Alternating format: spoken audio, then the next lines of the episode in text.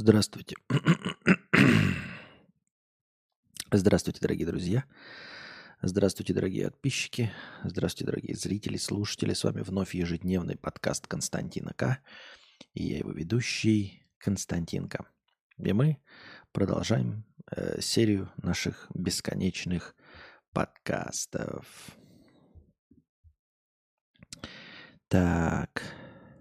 Да. А, ну, продолжим отвечать на межподкастовый донат. Межподкастовый донат, как вы видите, да? Где у нас? Ой, что все у нас нарушилось. Все у нас нарушилось. Как вы видите, а, в топе списка топ-донаторов у нас опять ворвался Леми с 13 110 рублями, чем обеспечил а, наше хорошее настроение на сегодня – вот, и добавлены были, конечно, э, вчерашние 2000, вот поэтому получилось такое вот хорошее настроение. Э, вопросительных же донатов было не то чтобы много. Павел, 50 рублей с покрытием комиссии. Первет, первый, первый из 139. Еще немножко и точно построим проект Венера. Спасибо. Офигительное настроение, если только не мошенник. Э, здравствуйте, подкаст. Настроение хорошее. Настроение, ну, как видим, неплохое. Неплохое. Так, продолжаем. Эм, Леми 13 110 рублей без слов, спасибо большое. Везунчик 404 рубля с покрытием комиссии, простыня текста. Вселенная – это Марья Ивановна из 8 Б. «Привет, Костя. Слушал недавно простыню, которую ты читал от чела, которому по жизни везет. И она сильно меня задела за живое. Сперва у меня знатно так пригорел пукан. А, а после как-то стало грустно и тоскливо. Я даже выключил эту запись стрима, до конца не дослушав, и следующие несколько дней пребывал в печали. Вот только спустя несколько дней собрался тебе написать и поделиться эмоциями. Неужели такие везучие люди правда существуют? Они живут в том же мире, что и мы с тобой? Но на каком-то другом уровне, на запредельно легком уровне, и Вселенная просто дарит им то, чего они хотят. Дарит с минимальными усилиями с их стороны. Меня бесит еще сама мысль, что такие счастливчики наверняка считают, что по тем же правилам живут и все остальные люди. И если эти остальные живут хуже, то им надо просто чуть больше стараться. Ну, типа капельку больше сил приложить, и все получится. Видимо, все твои бесконечные советчики, которые тебе советуют, как стримить, как раз из таких ребят. Эти везучие по жизни засранцы даже не подозревают, что другой, менее везучий человек может потратить все время своей жизни и все свои жизненные силы на какую-нибудь одну единственную цель и так ее и не достигнуть. А, нет, ну дело тут не в том, что советчики, потому что если бы советчики сами были при этом везунчиками, да, то, наверное, они бы были бы все миллионерами. То есть у нас бы был бы здесь клуб миллионеров, которые бы донатили мне деньги. А есть подозрение, что все советчики а, не являются членами клуба миллионеров, и поэтому советы их как раз на пустом месте. Вот если бы советы раздавали действительно такие вот счастливчики, как нам написал, да, то у нас был бы 100 человек, но 100 человек богачей, и у меня бы не было никаких проблем с настроением и с моим заработком э, в 5000 долларов в месяц. Но проблемы, как мы видим, есть, поэтому скорее у людей этого всего нет. И одновременно с этим на другом уровне реальности более везучий человек, благодаря содействию Вселенной, сможет легко достигнуть той же цели за пару дней. Почему бы нет? Вселенная просто выстроит для этого конкретного счастливчика все события, создаст самые идеальные условия. Десятки или даже сотни человек окажутся для этого в нужном месте в нужное время и будут именно в том настроении, в каком надо. И тогда он, конечно, найдет хорошую работу, легко пройдет собеседование в заграничной компании, а потом запросто окажется рядом с идеальной девушкой, с которой можно построить длительные и здоровые отношения, и как-то все само собой у них сложится и проживут долгую и приятную жизнь. Жизнь, в которой он даже на секунду не задумается, что вообще-то в жизни могло бы сложиться совсем иначе, если бы не та самая удача. Наверное, меня тоже можно назвать везучим, но моя удача своеобразна. Она у меня просто не с плюсом, а с минусом. По типу той удачи, когда э, в игре Baldur's Gate э, при проверке навыка выбрасываешь единичку и получаешь критический вариант невезения. И потом ломаешь себе руку при попытке закрыть дверь. Серьезно, для меня везение, если день просто прошел никак, а, и в нем ничего не произошло. Типа такой денек, в котором я ничего не сломал, ничего не потерял, вот это для меня удача. А такой фантастики, как у автора той простыни, у меня в жизни не было никогда. Даже не думал, что такое возможно. Может, это просто троллинг такой был, но с другой стороны, а вдруг правда? Костя, скажи, что все это обман, успокой. А, да нет, наверное, это не обман. Вот, Хана пишет, у всех бывают полосы везения и невезения. Нет, я скорее соглашусь с автором статьи. У меня скорее бывают, ну вот как у автора статьи, есть полоса ничего не происходящего и полоса невезения. Полосы везения не бывает. Я не помню, чтобы мне повезло. То есть э, положительный э, исход ну, каких-то событий, это когда я прям ну, обсирался и, и жестко прилагал усилия. Понимаете? И прям, ну, надрывался изо всех сил, тогда получался чуть положительный результат. Но это не, не результат везения. Вот и все. Поэтому есть полоса э, нулевого состояния, да, и это считается хорошо, как написал донатор. И есть, э, ну, полосы невезения, и все. Только на подкасте Константина встречаются люди из параллельных вселенных. В общем, после этой совершенно правдивой истории мне тоже захотелось поделиться несколькими случаями моего критического везения. Может, у твоих зрителей тоже вспомнится пару таких историй. Знаешь, я ведь тоже, как автор той простыни, пытался пройти собеседование в успешной заграничной компании и не прошел. А потом пошел на другое собеседование, и знаешь что? Опять не прошел. А потом еще раз прошел и еще раз, пока, наконец, я не устроился просто в скромный местный офис и перестал пытаться прыгать выше головы. В целом весь мой карьерный путь сопровождался очень медленным ростом с приложением огромного количества сил и времени, и мне до сих пор не верится, что могло бы быть как-то иначе, как-то более легко. Тот автор простыни еще упоминал вроде как он усп- успешно квартиру нашел. Я тоже как-то искал хату поближе к работе, чтобы не ездить каждый день по 180 километров от дома родителей до работы. И вот после долгих поисков я наконец нашел подходящую мне комнату в коммунальной квартире. На тот момент это максимум, что я мог себе позволить по деньгам. Я подумал тогда, вот она удача, наконец повезло. Ведь цена была хорошая и удобное расположение в городе, так что я с радостью отдал риэлтору последние бабки за первый месяц, за последний плюс процент по сделке риэлтору, вот это вот все. Короче, бабок у меня не осталось.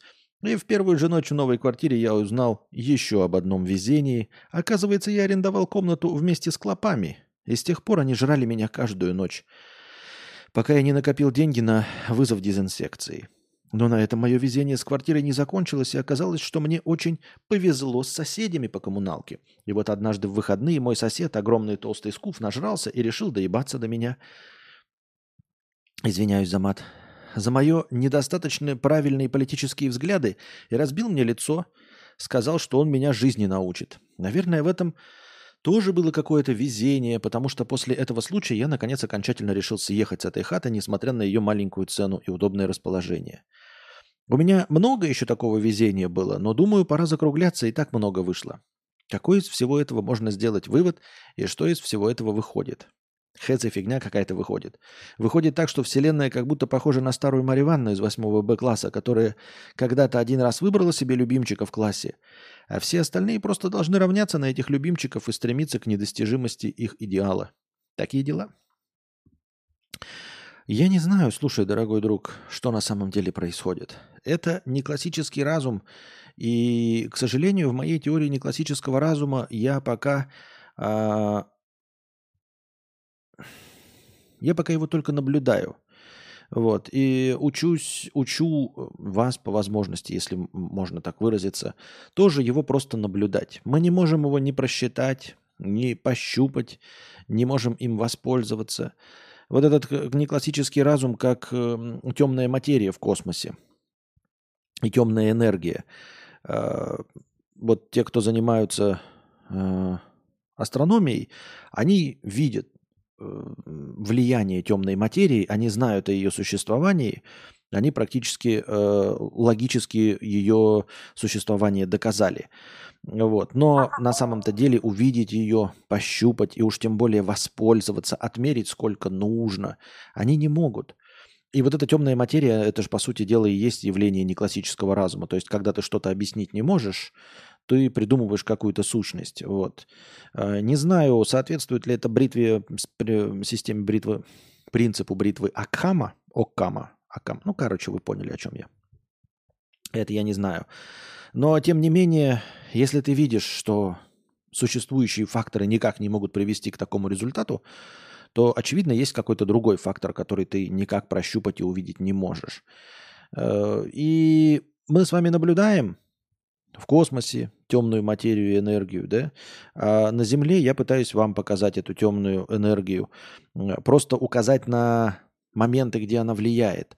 Но увидеть ее, исчислить, посчитать, уж тем более отмерить в нужном количестве – и уж в крайнем случае воспользоваться мы никак ею не можем. Так что это, конечно, все теоретические разговоры, но абсолютно бессмысленные теоретические разговоры, которые ни к чему не ведут и никак нам не могут помочь. Э, и главное, что никак не могут успокоить. Меня лично наличие темной энергии, ну вот этой вот этого неклассического разума никак не успокаивает, потому что а как оно меня может успокоить? Ну, ну вот она существует. Да ну кто-то ей пользуется, у кого-то она есть в кармане, а у нас ее нет в кармане. Хотя физически у нас у обоих в кармане шиш. Вот и все. Дельшат пишет, как я теперь могу пропустить твой стрим? Да вообще. Алекс Бипи, 1000 рублей с покрытием комиссии. Недавно один донатор спрашивал, как транслировать видео с камеры на телевизор. Я буквально сегодня купил новый телевизор от Samsung. Он сразу попросил подключиться к экосистеме, к экосистеме и найти все гаджеты Samsung. И камеру с телефона можно без проблем смотреть на ТВ. Ну вот, Алекс BP тебе советует, но это, видимо, нужно находиться в одной экосистеме Samsung. Но как минимум решение есть. Димон пишет, школьник открыл шкатулку в КС-2, и ему выпали перчи за 1 миллион. Есть на Ютубе. Всем везет рано или поздно? Нет. Нет, Димон, ты не прав. Нет, не всем. Ну, давайте посчитаем, просто посмотрим э, количество погибших советских граждан во время Великой Отечественной войны. Расскажи мне, где им повезло, как школьнику, который э, в КС вытаскивает перчи за 1 миллион. Нет. Не каждому рано или поздно везет. Нет, но э, понимаешь, если смотреть на эту проблему философски, дорогие друзья, то, конечно, рано или поздно везет нам всем. То есть, если у человека жизнь неплохая, в принципе, да, то ему везет действительно. То есть повышает э, градус э, его счастья единомоментно. Такие случаи, как вытаскивание э, перчаток за 1 миллион в шкатулках в КС-2. А если такая жизнь, как у нас, у меня и вот у дорогого везунчика, то наше единственное в жизни везение, которое рано или поздно наступает, это смерть. То есть мы отмучиваемся, и в принципе, э, нет, я ни в коем случае не призываю ни, там, ни, ни к Роскомнадзору, ни к чему, но по факту, да, э, по сумме слагаемых такое событие, как смерть, это удача. Особенно если это смерть безболезненная. Это удача. Это, э, как бы вам сказать-то, понимаете, это такое подытоживание, после которого не происходят плохие события вообще. Вот о чем речь.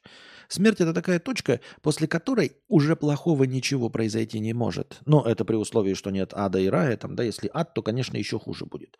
А вот если мы говорим э, исключительно с научкой, научной точки зрения, с атеистической, то, в принципе, каждого из нас, из неудачников, ждет в конце награда. И в конце награда это смерть. Потому что э, смерть, она прекратит наши страдания – и больше уже нас никто не сможет облить из автомобиля, у нас не может сломаться нога, мы не можем обжечь ногу, мы не можем потерять зрение, мы не можем заболеть. После того, как мы умерли, уже это все, ребята, с нами проделать невозможно. Не можно, невозможно отправить нас на войну, невозможно сдохнуть за старых э, толстых мужиков, э, невозможно заболеть раком и сильно болеть. Ну, если ты, может, поболел и умер, но все равно смерть это все прекратит. Вот. После смерти это уже все невозможно. Поэтому, если смотреть с философской точки зрения, как Димон сказал, везет рано или поздно, такое везение, да, нас ждет в конце. Но почему-то мне кажется, что это какое-то, знаете, это очень компромиссное решение. А, это очень компромиссное везение.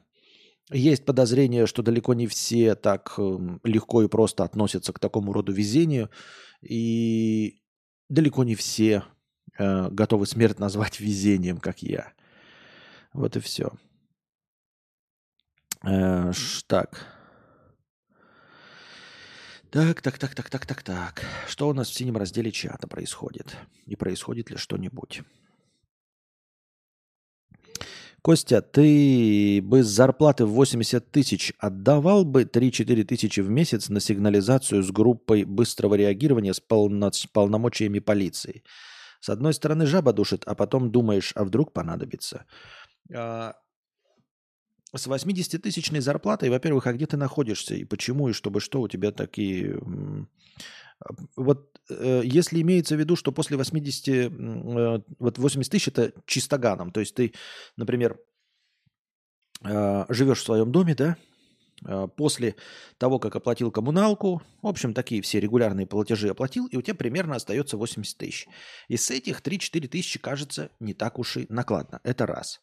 Но если ты снимаешь квартиру за 20 тысяч с этих 80, платишь коммуналку какую-нибудь московскую 12-15 тысяч рублей. Ну вот, у тебя есть платежи по кредитам, и после всего, всех этих регулярных платежей платить еще 3-4 тысячи, может быть, оно и бессмысленно. И вопрос тогда стоит, а что ты собрался защищать за 3-4 тысячи рублей с зарплатой в 80 тысяч до всех этих платежей? Что у тебя такое можно украсть? Кто тебе придет? Зачем и почему? Но если представить себе, что у тебя, например, хороший дом, доставшийся в наследство, большой дом, да, вот, с хорошим участком, ну и там осталась какая-то мебель, как, как, какие-то вещи. Вполне возможно, что денег у тебя и драгоценностей нет, но сам дом создает ощущение того, что он богатый. И при этом он находится в каком-нибудь не очень благополучном районе, не где-нибудь на Рублевке, да, а ну так получилось, что вот тебе достался богатый дом в небогатой деревне э, с маргинальными всякими личностями, алкашами, э, цыганами, и вот, и у тебя закрытая ну, территория твоя, и там еще автомобиль стоит. И это уже твой дом, и у тебя остается после всех коммунальных платежей, ну, примерно чистыми остается вот 80 тысяч рублей. С них тогда можно 3-4 тысячи платить. Э, вот. Если ты живешь в простой квартире, особенно в съемной, если с тебя нечего взять, то, в общем-то, платить 3-4 тысячи непонятно зачем и чтобы что. Если у тебя нет никаких особенных условий, Например, если ты какой-нибудь э, очень, ну такой юрист, адвокат, да, э, который, э, например, э, ну выигрывает или проигрывает суды с людьми, которые вот миллионы денег зарабатывают, и ты нажил себе врагов. Или ты какой-нибудь журналист, да, и ты тоже нажил себе врагов. Но вот во всех этих случаях у тебя зарплата не 80 тысяч рублей. Если ты юрист, который может нажить себе врагов-миллионников, то, скорее всего, у тебя зарплата больше 80 тысяч рублей. Тогда и вопрос не стоит. Журналисты, которые зарабатывают, ну, э, зарабатывают себе таких тоже высокопоставленных эм, и влиятельных врагов, они тоже зарабатывают побольше 80 тысяч рублей.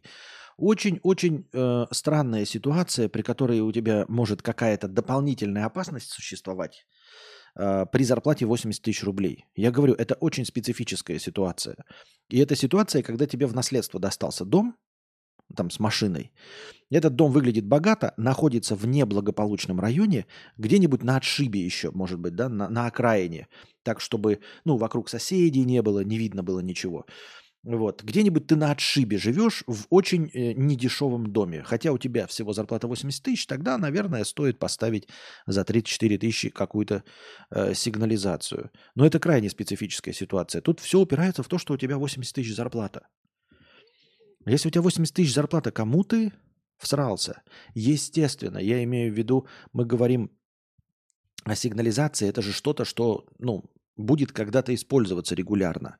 Если ты э, имеешь в виду, что на тебя могут какие-то наркоманы напасть и какие-то случайные э, дебилы влезть в твой, э, твою дешевую квартиру, то это такой уровень удачи, при котором э, никакая сигнализация тебе не поможет. То есть, если речь идет о том, что ты обычный человек, у тебя 80 тысяч рублей зарплата, ты вот звезд с неба не хватаешь, у тебя ничего дополнительного нет, но ты боишься э, того, что какой-то совершенно случайный отморозок не зная, что у тебя нет денег, или зная, что у тебя нет денег, все равно по пьяни или э, обсаженный э, какими-то веществами на тебя нападет, так он на тебя нападет на улице, понимаешь? И никакая сигнализация дома тебе не поможет. Э, а в дом, ну, а, дом от таких людей закрывают просто, ну, в смысле защищают. Решетки на окнах, да, более плотная дверь. Если ее просто так не открыть, то никакой наркоман уже не залезет. А если суждено тебе, ну, если тебя пырнут ножом на улице, то, ну, вот пырнут ножом на улице, я говорю. Либо у тебя какие-то специфические враги. Костя, ипотека после оплаты счетов свободных тысяч 20-25. То есть у тебя просто ипотечная квартира, просто 80 тысяч рублей зарплаты, и ты хочешь поставить охрану 3-4 тысячи рублей? Слушай, я не могу тебя отговорить, я кто его знает, может вдруг оно действительно понадобится. Мне просто сегодня соседи окно краской облили. Зачем? Это какая-то вражда, ну просто обычная соседская вражда, и что, и соседская вражда. Ну вот они облили окно с краской. И в следующий раз обольют окно с краской, и что, приедет охрана, им что, морду набьет? Ну, если набьет, тогда имеет смысл, да. Тогда за каждый такой аксесс там тебе дверь, э, дверную ручку говном намазали, ты вызываешь, они приходят и им э, морды бьют. Тогда, конечно. Но есть подозрение, что они этим заниматься не будут. Вот, они приедут только если что-то кто-то в твой дом будет прям ломиться или кто-то войдет в твою квартиру без тебя. А войти в твою квартиру без тебя это уже уголовочка, понимаешь? Если с соседями вы не дружите, ну, соседи обычно не лезут в соседнюю квартиру, потому что ты первое, что скажешь милиционерам, вот мои враги. Их проверят, и их сразу же хлопнут и закроют. Услышал простыню, видимо, боится, что в коммуналке э, политическим взглядом учить будут, обхаркают и на суд. Грабит элитные квартиры по наводке, никакая кнопка от этого не спасет, пишет Сыч-Сыч. Видите как? Нет, а вдруг следом полетит коктейль Молотова? Я даже не знаю, кто это и насколько безбашенный чел. Подожди, у тебя нет прямой конфронтации? У тебя ипотечная квартира, ты хочешь сказать, ну, на каком этаже? Почему тебе облили окно краской? Тебе облили окно краской, у тебя ипотечная квартира, давай, какой этаж? И есть ли у тебя прямая конфронтация с соседями? Если у тебя нет прямой конфронтации с соседями, то это просто какой-то психопат. Или дети, что еще более вероятно. То есть дети сделали капитошки с краской и хлопнули тебе об окно капитошку с краской. Понимаешь, если у тебя есть прямая конфронтация, и ты знаешь, что, зачем и почему, то можно попытаться решить эту проблему, решить этот конфликт. Может быть, судебным способом, я не знаю, решить этот конфликт. Или ты там можешь вызывать участкового и жаловаться на конкретных соседей. Если ты не знаешь, если ты ни с кем в контры не вступал, конфронтации нет, первый этаж, и тебе просто облили окно краской, так это же просто случайные обоссыши. Это просто, ну, какие-то вот дебилы, хулиганы, вот пьяные, знаешь, шли строители, пьяные строители. И вот, вот видишь видосы, которые вот пинают елку люди, да, которые ломают мусорные баки. И вот они шли пьяные, несли краску и полили ей этой краской тебе окно. Ни почему, ты им никто. Никто не собирается к тебе лезть, это бред. Вот. А, вторая вероятность, более легкая, это когда дети просто игрались вот с краской, с капитошками, решили, ну тебе не повезло, и они вот облили э, краской именно твое окно. У тебя даже нет прямой конфронтации ни с кем. Почему? Ну, первый этаж. 3-4 тысячи рублей. Я вот не знаю, я не хочу тебя отговаривать, потому что мало ли что, да, потому что это спасет тебе жизнь. Кто его знает? Я просто пытаюсь э, какое-то... Э, зерно рациональности посеять в эти рассуждения. Вы что думаете, ребята? Мы в детстве кефиром обливали окна. Наверное, такие же дегроды, как и мы. Да, дегродов полным-полно. Вот, тут краска. Я думал, если бы ты знаешь, что там с кем-то уже тебе морду набили по политическим соображениям, да, э, вы уже там подрались с кучей соседа. Ты, да, нет никак, ни, никакой вражды ни с кем. Плеснули с банки, судя по всему, по траектории. Видно, что с подъезда выглянув. И забежали обратно. На панике сижу. Да ну это какой-то бред. Музыку громко слушаешь? Наркоманы к тебе приходят? Вот. Может, ты там Верку Сердючку слушаешь или каких-нибудь других иностранных агентов, я не знаю. Если этого не происходит, то это просто случайно, и говорю, даже дети просто на, на, на, нафулюганили и все. У меня такое зерно рациональности, чтобы накакать под дверь. Нифига в богатые кефиром убливать. А помыть окно не вариант? Да при чем здесь помыть окно? Это же не дело, не, он не про... Он что, охрану нанимает, чтобы окна мыть, что ли? На будущее, естественно, он помыл окно.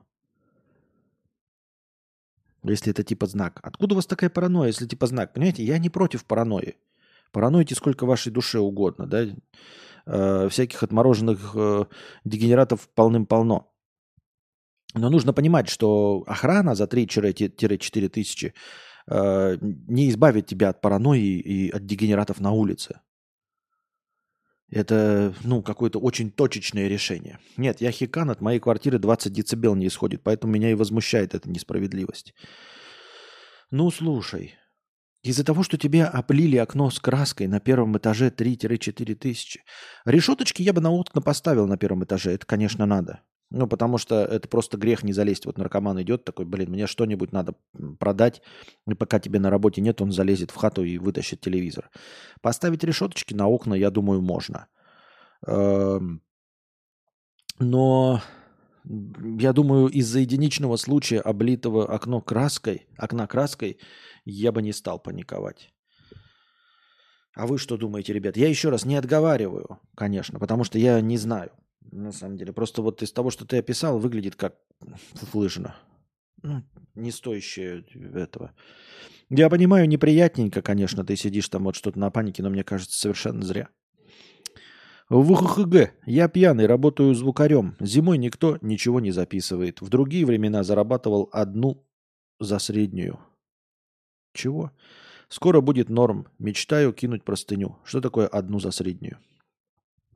А ты работаешь звукарем, а у тебя нет какой-то сторонней работы. Но, понятное дело, музыканты что-то записывают, а чего-то другого. Я не знаю, там...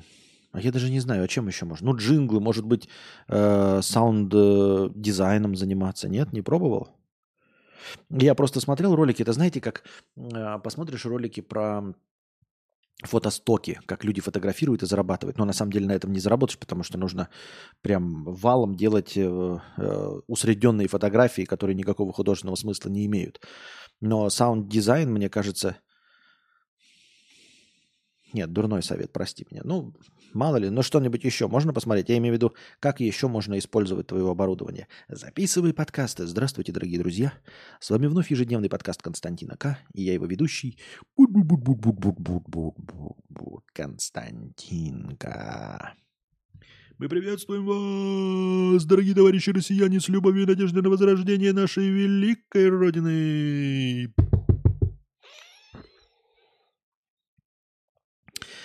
Нарезчик гениев пишет «Решетка и успокойся. Номера ближайших пожарных и полиции узнай». Сыч пишет «Болячки всех первых этажей весело будет, когда канализация забьется».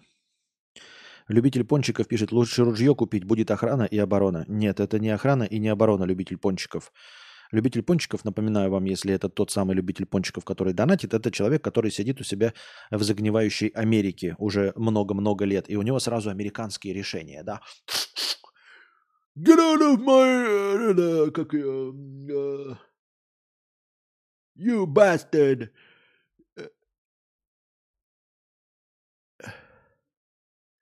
Get out of my property, или как-то там, блядь, privacy property. Чуть что сразу стрелять это. Покиньте мою частную территорию. В России матушки так не работает, он первым же и присядет за это. Это раз. Во-вторых, ружье не так уж легко купить. А, ружье еще для него нужно, ну, не слабо денег потратить. Нужно еще э, купить сейф, вот, пройти кучу э, макулатуры. Э, а во-вторых, при каждом удобном случае, что вытаскивать ружье, да его за стрельбу посадят только. Это раз. Даже если он ни в кого не попадет. А если попадет, то вообще хана. Хана. Вот. В-третьих, это ружье нужно вытащить. А если ты не находишься не дома, и кто-то пытается просто твой дом ограбить, то что толку, что у тебя ружье дома в сейфе лежит? Еще и ружье украдут вместе с сейфом. Нет. Это америкашка вон свои эти сидит где-нибудь в Чикаго, в Техасе. Сам ходит там с двумя это, открытыми стволами и двумя скрытыми стволами. В шляпе. И чуть что стреляет людей. Купить ружье, когда бюджет 4К в месяц. Да. Не, ну простейшее ружье сколько стоит? Там 18-16 тысяч, по-моему, нет? Разве? Фермер вот это. Бэм. Капец, вон дебилу в Чехии разрешили оружие. Все проверки прошел. Ты прошел? О чем ты говоришь? Или это про какой-то случай? Что-то в Чехии произошло? What you talking about? What you talking about, а? What you talking about, а?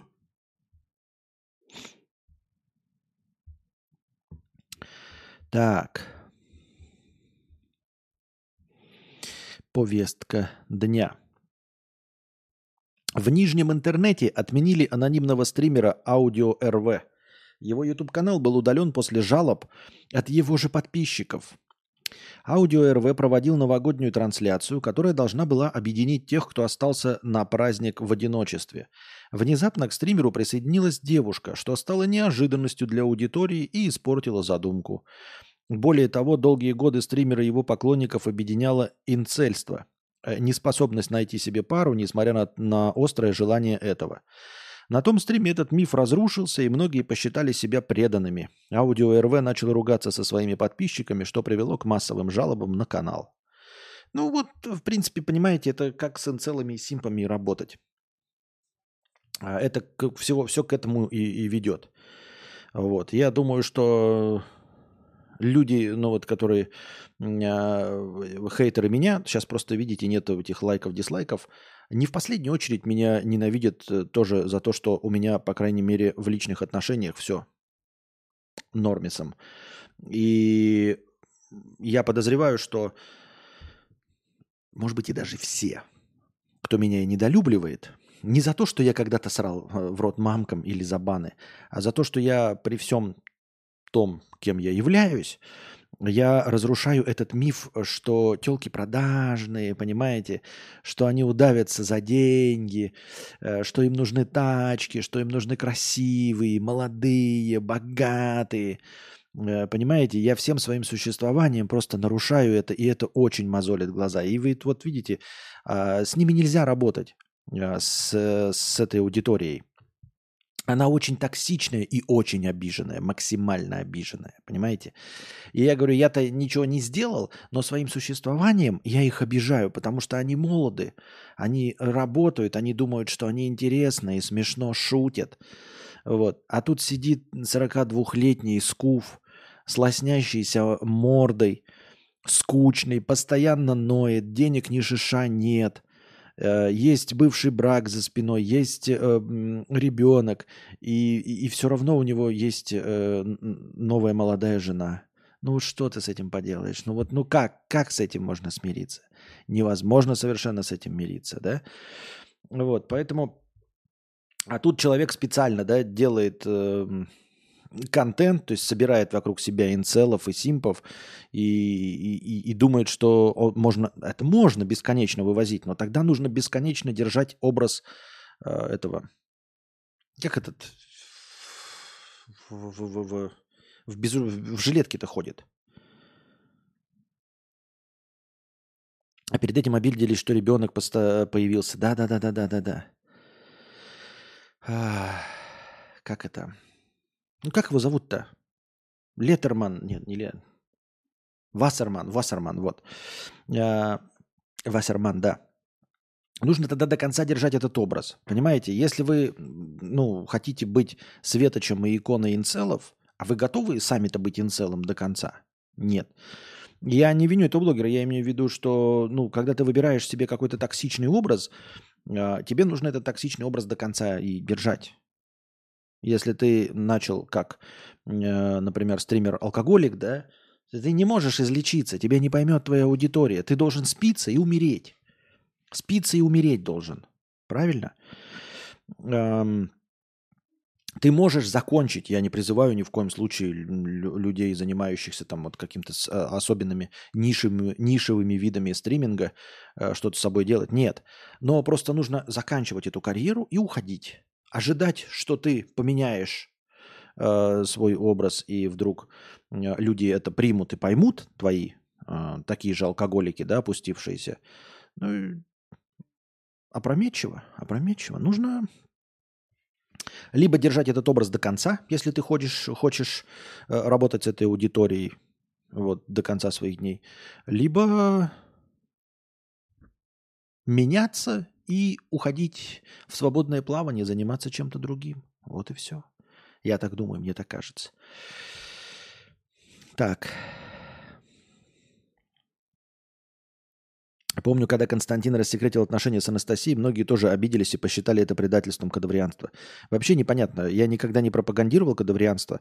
Я-то считаю себя ну, артистом разговорного жанра, который беседует с вами на разные темы. Я никогда не был лайв-блогером. И про свою жизнь-то так походе, конечно, говорил, э, но в целом это когда совсем уж не о чем было сказать, потому что мне кажется, что моя жизнь ну, скучная, она и, она и есть скучная, особенно для наблюдателей. Она для меня-то, может, и веселая, а для наблюдателей-то она должна быть дико скучной, как и жизнь любого из нас. Это как смотреть на чужие свадебные фотографии или еще какой-нибудь домашний архив. Ну, ну скукотища вообще совершенная. Э, и, тем не менее, да, и тем не менее люди обиделись, обиделись, обиделись. Обиделись на то, что э, каждый живет свою жизнь, каждый выстраивает свое счастье так, как, как, так, как может. Ну что ж, не, ну, э, ну ок, чё, ок. В принципе, в принципе, ничего в этом такого нет.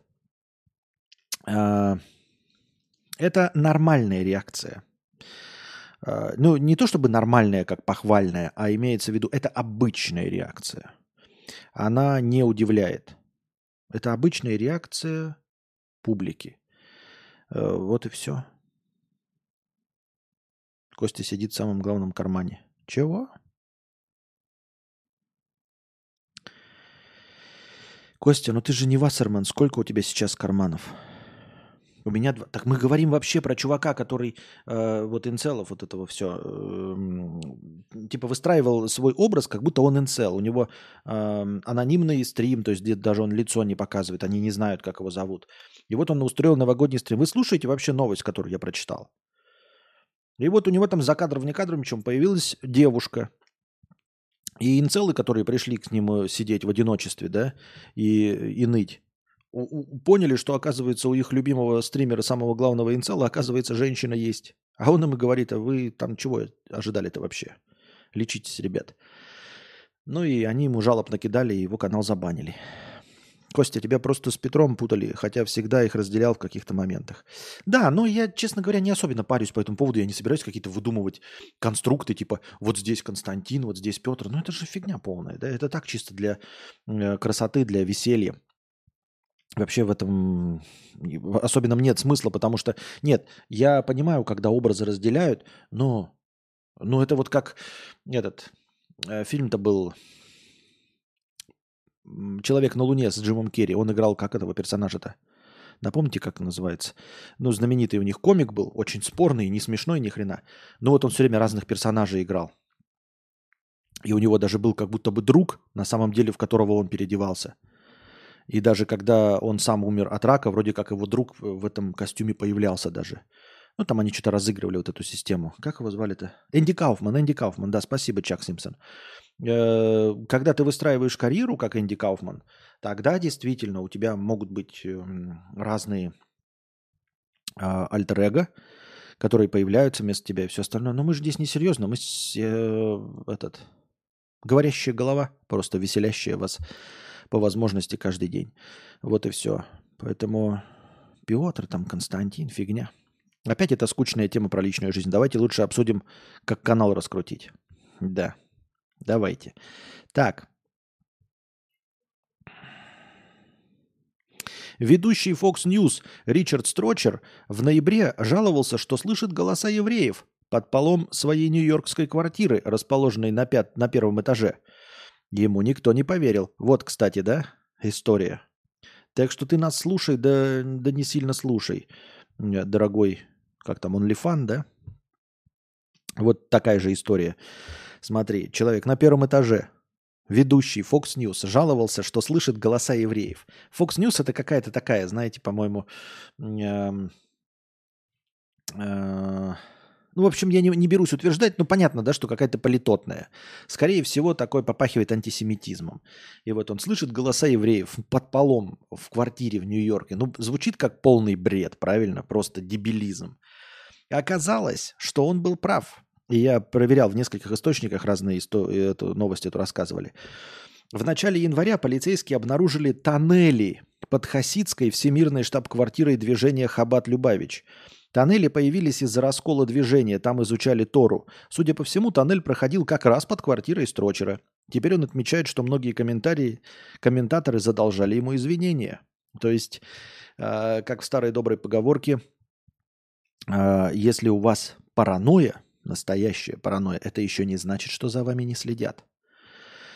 Тоже вспоминается второй, другой миф. А, тут я не знаю, что конкретно здесь миф. Была ли история с журналистом, непонятно. Но насчет того, что проход есть для евреев, э, который они сделали э, под Нью-Йорком, он действительно есть. Но, э, по-моему, ну, в других источниках написано, что они его делали для того, чтобы в пандемию ходить в синагогу. Э, потому что ну, общественные вот эти собрания это запрещены, ты как бы поодиночке ходишь по улице еще, там от дома можешь отойти, а собираться в общественном месте нельзя. И вот они, значит, в этот тоннель спускались, там тоннель прям вот вообще дырка узкая.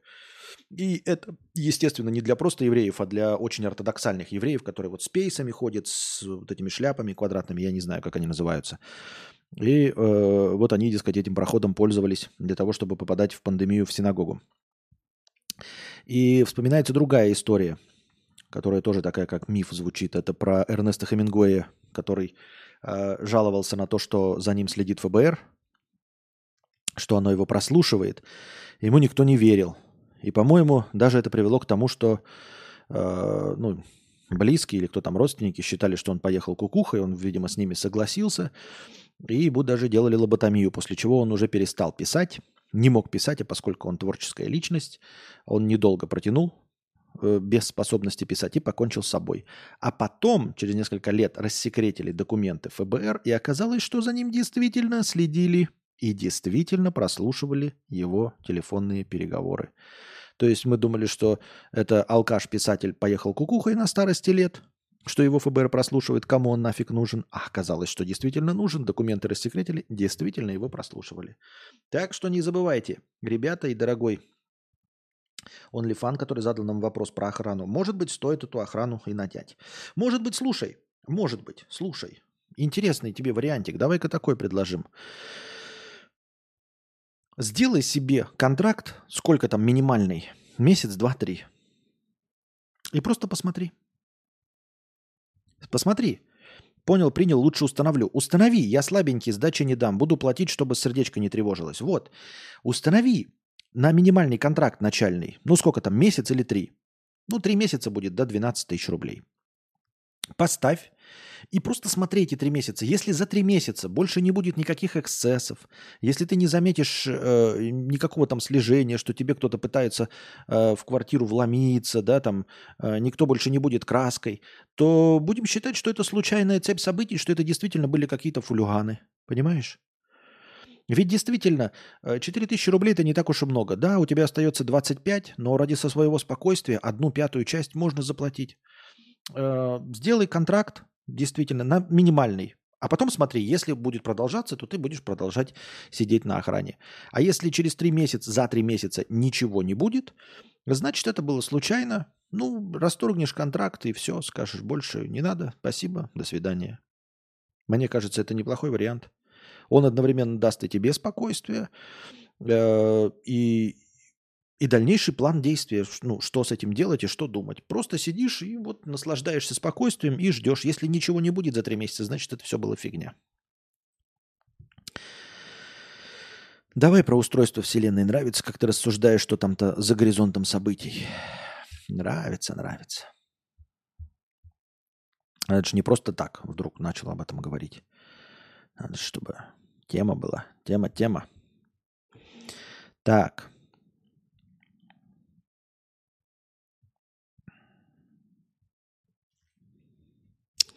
Такие вот дела. Такие вот дела, дорогие друзья. Подкоп в синагогу, где деньги лежат. Так, в разделе в синем э, больше вопросов у нас нет.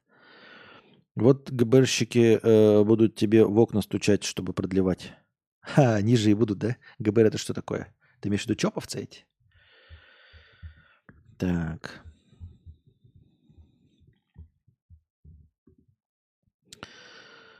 Открываем бота новостей. Рубрика «Исследования небританских ученых». 35% россиян завершат карьеру, если получат неограниченное количество денег, узнали э, в исследовании, опросив 10 тысяч человек. 35% россиян завершат карьеру, если получат неограниченное количество денег. 10 тысяч опрошенных реально всего 35%? Ребята, вот сегодня человек поражался. А, сегодня человек поражался, что вот есть, существуют такие э, люди, которые получают удачу. А я вот поражен, что получается 65% настолько довольны своей работой и тем, чем они занимаются, что получив неограниченное количество денег, они продолжили бы? Серьезно? Вы представляете, какая это пропасть? Я-то живу в мире, в котором люди не любят работать.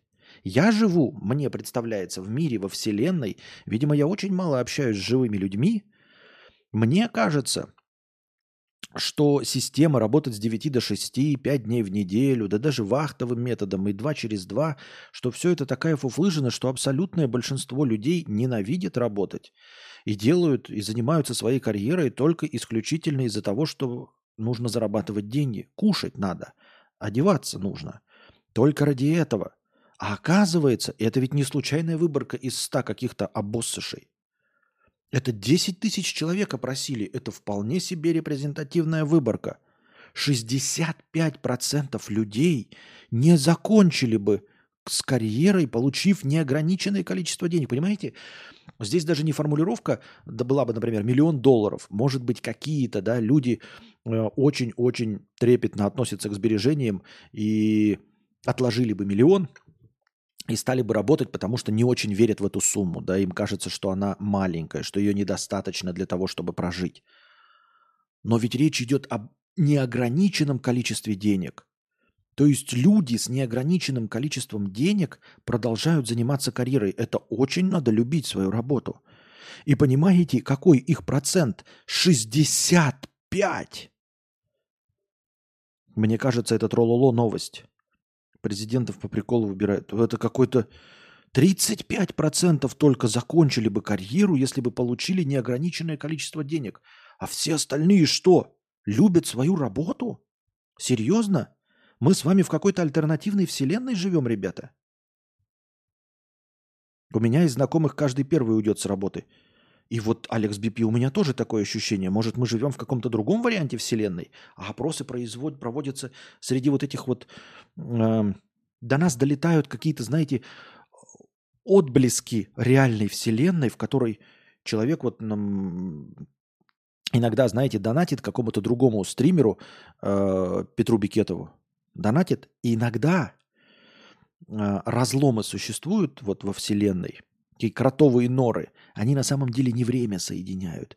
Они соединяют какие-то несуществующие вот эти вот материи, понимаете, как нейронные связи между вселенными. То есть человек донатил Петру Бикетову в той другой вселенной, рассказывал про свои неудачи, а они приходят сюда. И вот сейчас тоже второй момент. Мы с вами читаем, читаем новости, новости, потом бдыщ, и новость о том, что 65% людей, получив неограниченные деньги в Российской Федерации, русскоязычные, продолжили бы строить карьеру. Серьезно? Это новости с той параллельной вселенной, где э, сидит другой стример Петр Бикетов, который зарабатывает миллионы денег. Мне кажется, это трололо новость. Президентов по приколу выбирает, также ответили в вопросе. Понятно. Да в любых опросах люди хотят быть идеальными и максимально положительными. Понятно, что звездеж. Ну так если анонимный опрос, для чего быть лучше? Никто же не узнает, там даже подписи твоей нет. Написано же не британские ученые. Надо было не британский соцопрос. Новость шляпа. Ну ладно. Будем себя так успокаивать. В Питере любители парковаться у помоек получат штрафы. Автомобилистам, которые перекрывали мусорные контейнеры, э, получат уведомление о штрафах до конца января. Именно они стали причиной, почему в новогодние праздники из некоторых дворов Петербурга не вывозили отходы. Нарушения были зафиксированы в семи районах. Да ну правильно, на самом деле надо как-то уже э, по, ну, с мировым опытом браться за решение проблем парковок.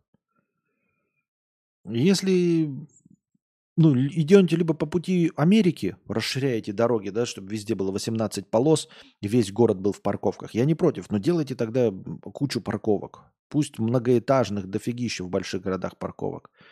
Либо по европейскому, так, чтобы э, никто въехать вообще в старый город не мог в целом. Только велосипеды и самокаты. Э, за парковки на тротуарах нужно штрафовать бесконечно много, мне так кажется. Как-то надо с этим уже, наверное, бороться.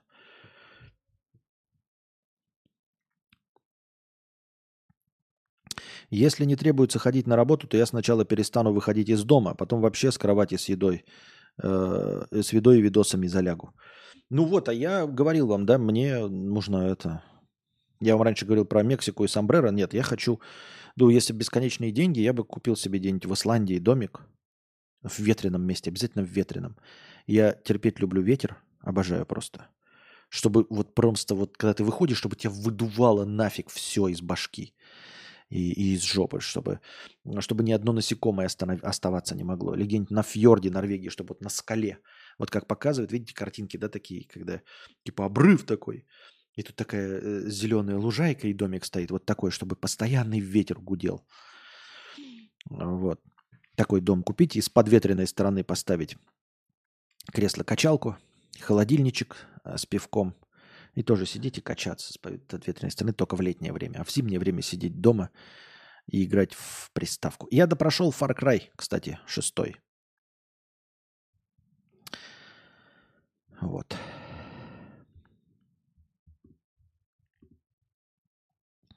Исследование. Залипание в телефоне на работе снижает стресс и улучшает продуктивность. Удивительно, когда ты на работе не работаешь, занимаешься не тем, э, что давит на тебя, э, что заставляет тебя испытывать стресс, то тебе становится легче. Кто бы мог подумать? Вот это ученые заняты важным делом. Представляете, ребята, да? Если вы вместо того, чтобы ходить на работу, будете плавать в море или ходить на рыбалку, а, может быть, даже играть в песочнице с детьми, со своими, то у вас будет меньше стресса. Это исследование провел ученый я. Правда-правда. Правда-правда. Ученые выяснили, что запрет на использование смартфонов в рабочее время заставляет работников чувствовать себя оторванными от связи и стрессовать. Также этот запрет... Люди стрессуют не от того, что они оторваны от связи, а от того, что им приходится больше работать, делать то, что им нафиг не нужно. Также этот запрет может усилить конфликты между работой и личной жизнью, что негативно скажется на производительности человека и удов... его удовлетворенности работой и общем благополучии.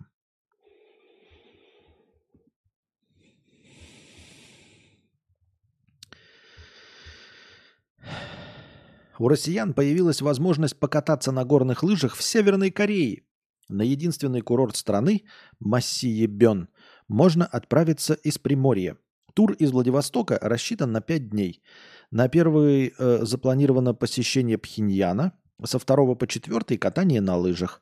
Власти Приморья отмечают, что отдых на этом курорте является уникальным предложением для жителей Приморского края и других регионов России. Хочется ответить э, шуткой из кинофильма «Бриллиантовая рука». Нет, уж лучше вы к нам. Кстати, как вам? Мы уже 11 января. Весь год пытаемся вести стримы без матов. Я считаю, что это без матов. Но вот то, что у меня иногда проскакивает, например, вчера проскочило из-за того, что я там полыхнул, и сегодня проскочило из-за чтения чужого.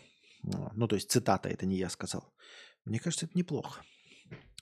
Мне кажется, мы ничего не теряем. Мне кажется, я набираю обороты.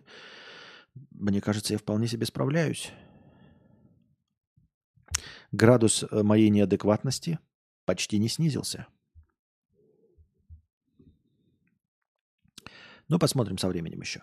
Российский суд выдворил из страны сербского музыканта, иностранного агента и экстремиста Петара Мартича за пропаганду наркотиков. Также основатели группы Пасуша штрафовали на 20 тысяч рублей. Ну, сочувствуем ему. Что? Надо было не заниматься незаконными делами. А я бы хотел в Великобританию, этот дождь и океан, скалы, зелень, кайф. Или Техас, бар с двумя дверцами и ковбойской шляпой с кольтом. Нет, вот в Великобритании, где дождь, океан и скалы, если я себя правильно понимаю, это как э, в фильме «Нам-нам-нам-нам-на», э, где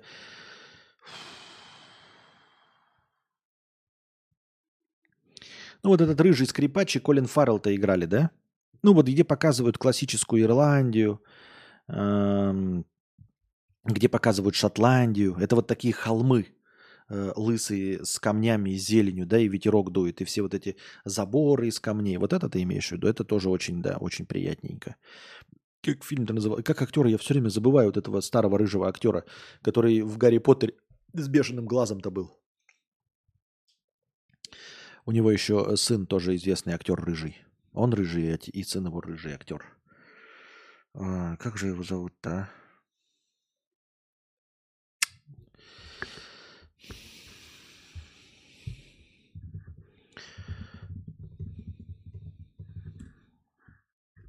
Брэндон Глисон, да, спасибо, Брэндон Глисон. Вот, да-да, Уэльс там и все, вот это вот. Э, спасибо. Эм... Глисон Брэндон, да, я уже нашел. Вот, последний фильм, это как если был. Банши и Ниширина. Однажды в Ирландии. Банши и Ниширина. Вот. Какой-то еще была недавно комедия, вроде бы про Канаду, но на самом деле все такое же было. Там, где в гольф играли, там, где еще Тейлор Кич играл. А, как-то большая афера, что ли. Мелодрама такая прикольная. Теперь без матов могу тебя посоветовать дочери. Только зачем? Правильно, зачем? Не надо. Нет, ну это такое, знаете, это э, работа над собой. Это просто, просто челлендж и все. Я ж, тем не менее, все равно в довольно грубой форме говорю, там, иди в сраку или еще что-нибудь в этой форме. Просто формально, формально не обязательно закрывать детям уши, да, и не обязательно Э, краснеть, если вы едете в автомобиле с бабушкой, например. Бабушка, идите в сраку, слышала. Так, Алабаме разрешили провести первую в истории казнь путем удушения азотом. Такое решение вынес федеральный судья. Адвокаты критикуют процедуру как жестокую и экспериментальную. Почему жестокую? Разве все вот эти новые способы казни, они не более гуманистичные? То есть из как раз из соображений гуманистичности их и придумывают. Казнь Кеннета Юджина Смита, которого осудили за убийство жены проповедника в 1988 году, ребята, в 1988 году, намечена на 25 января. Его защитник пообещал обжаловать решение. Associated Press отмечает, что вопрос может оказаться на рассмотрении Верховного суда – Использование азота для исполнения смертной казни разрешали уже три американских штата – Алабама, Миссисипи и Оклахома. Но до сих пор процедура не проводилась. Она предусматривает, что на, пригото... на приговоренного надевается маска, через которую пускают азот, в результате чего человек умирает от удушения. Но там же он как-то умирает не от удушения, он же там не, не дергается, как на электрическом стуле, а наоборот, по-моему, засыпает. А потом, да, ну, засыпает, теряет сознание и умирает. Разве не так? Но это же просто повод для адвокатов еще потянуть время. Ничего, с 88 -го года это... Ого-го. Ого-го, 30 с лишним лет. 36 лет ждет казни человек. Костя KGPT. OpenAI запустила платформу GPT Store с, испо- с пользовательскими версиями ChatGPT. В GPT Store разработчики могут размещать свои модификации чат GPT. Возможность создавать такие кастомизированные версии ботов через чат GPT Builder компания анонсировала в ноябре 2023 года. По ее словам, Пользователи создали уже более трех миллионов чат-ботов на основе чат GPT. Делаем Костя, э, Костя чат GPT. Мы можем его сделать. Как мы его будем обучать? Как мы его будем обучать? Нужно же понимать эту логику, нужно же не просто создавать, нужно же, чтобы какой-то человек, разбирающийся в этом, скармливал мои ответы. Мы можем ли просто что сделать? Э, скармливать видосы? Он, есть же какие-то, э, которые переводят э, видосы в текст. Там все равно будут ошибки. Ну, какая-то часть, наверное, все равно будет логич, логичной. Я не знаю. Как-то его же надо обучать. Почему жестоко это? Азот, по идее, должен замещать углекислый газ при, уду- при удушении. Из-за этого человек умирает не ужасной панике, а просто во сне. Это невероятно гуман. Вот-вот-вот, я же про это и сказал. У вас какое у нас отставание, кстати, ребята, а? Э, от чата? Интересно моих слов. Давайте так. Э, сейчас вы напишите э, в чат 32. После того, как я хлопну в ладоши, вы отправите в чат 32. А я потом второй раз хлопну, когда увижу первый, первую надпись 32. Итак, написали 32, нажали «Отправить». Если это возможно, то нейронка Папича уже должна быть. Довольно быстро. Всего-то каких-то... Сколько секунд? 7, 8, 10, 32. Спасибо, дорогие друзья. Так, о, час стрима как раз. Давайте устроим небольшой перерыв говна. А, перекуринг пауза, дорогие друзья. Становитесь спонсорами на Бусти, дорогие друзья. Благодаря спонсорам на Бусти у нас в начале каждого стрима есть тысячи очков хорошего настроения. Если когда-нибудь спонсоров станет в два раза больше, то очков хорошего настроения будет полторы тысячи, а может быть и еще больше. Донатьте на хорошее настроение через Donation Alerts. Если по какой-то причине ваша карта не принимается Donation Alerts, вы можете задонатить через Boosty. Потому что Boosty это не только постоянное спонсорство. На Boosty можно одноразово донатить. И также в подписи к донату вы можете задать свой вопрос, как и на Donation Alerts. Также вы можете донатить в криптовалюте USDT TRC20, которые принимаются по выгодному курсу. Один задоначенный вами USDT превращается в 130 очков хорошего настроения. Также по этому же выгодному курсу принимаются евро через Telegram. Один задоначенный вами евро превращается также в 130 очков хорошего настроения. Вы можете донатить напрямую на карту Каспи в тенге. 4 к 1. 400 тенге, например, превращаются в 100 очков хорошего настроения. Ссылки на все способы доната находятся в описании. Самая главная ссылка на Donation Alerts выделена отдельно, а все остальные скрыты под одной общей ссылкой на Link3, где вы найдете не только все способы задонатить, но а также все способы получать мой контент. Ссылки на подкасты, ссылки на мои каналы, ссылки на телеграм-бота с оповещениями, ссылки на телеграм-канал с аудиозаписями подкаста. Напоминаю, что донатить можно не только в прямом эфире, но и в любое другое время, в так называемое межподкасте. Все ваши донаты обязательно будут учтены в хорошем настроении, а ваши вопросы будут обязательно озвучены. Если вы хотите задать большой вопрос, поделиться какой-нибудь историей или просто что-нибудь рассказать, и вам не хватает 300 стандартных символов Donation Alerts, вы можете написать так называемую простыню текста. Простыня текста стоит от 300 рублей и до 2000 символов. Можно больше, но лучше не надо. Если пишете больше, не стесняйтесь докидывать доната. А, чтобы отправить простыню текста, нужно перейти на сайт telegra.ph. Это наиболее легкий способ. А, на сайте telegra.ph, принадлежащем Telegram, вы пишете свою простыню текста, потом нажимаете «Опубликовать», копируете ссылку и вставляете ее в текст доната. И с донатом от 300 рублей отправляете. И спасибо всем огромное за поддержку в виде донатов. Вы очень помогаете. Без вас этого всего бы не было. Так что донатьте на продолжение банкета. And we back. И продолжаем. Так, посмотрим, появились ли какие-нибудь вопросы. В синем разделе чата вопросов не появилось. Продолжаем рассматривать новости, новости, новости. Так. Блин, какая-то фотография. Зачем вы фотографию кидаете? Я ж ничего не понимаю. Блин, просто какая-то женщина в татуировках. Зачем это? Просто татуированная женщина. В новостях не нужно, я же фотки показывать не буду. OnlyFans – все. Новая версия Midjourney генерит э, пикчи фотомоделей, которые не отличить от реальности. Забирайте простейший пром для генерации. Дальше написано. Э, ждем сервис, который уберет ограничения на наготу. Понятно. Кстати, к разговору, да, э, о зависти. Там э, это, как его, Амарант поделилась своими заработками за 5 лет, по-моему, что ли. Это известная стримерка в Твиче. Она заработала 50 миллионов долларов.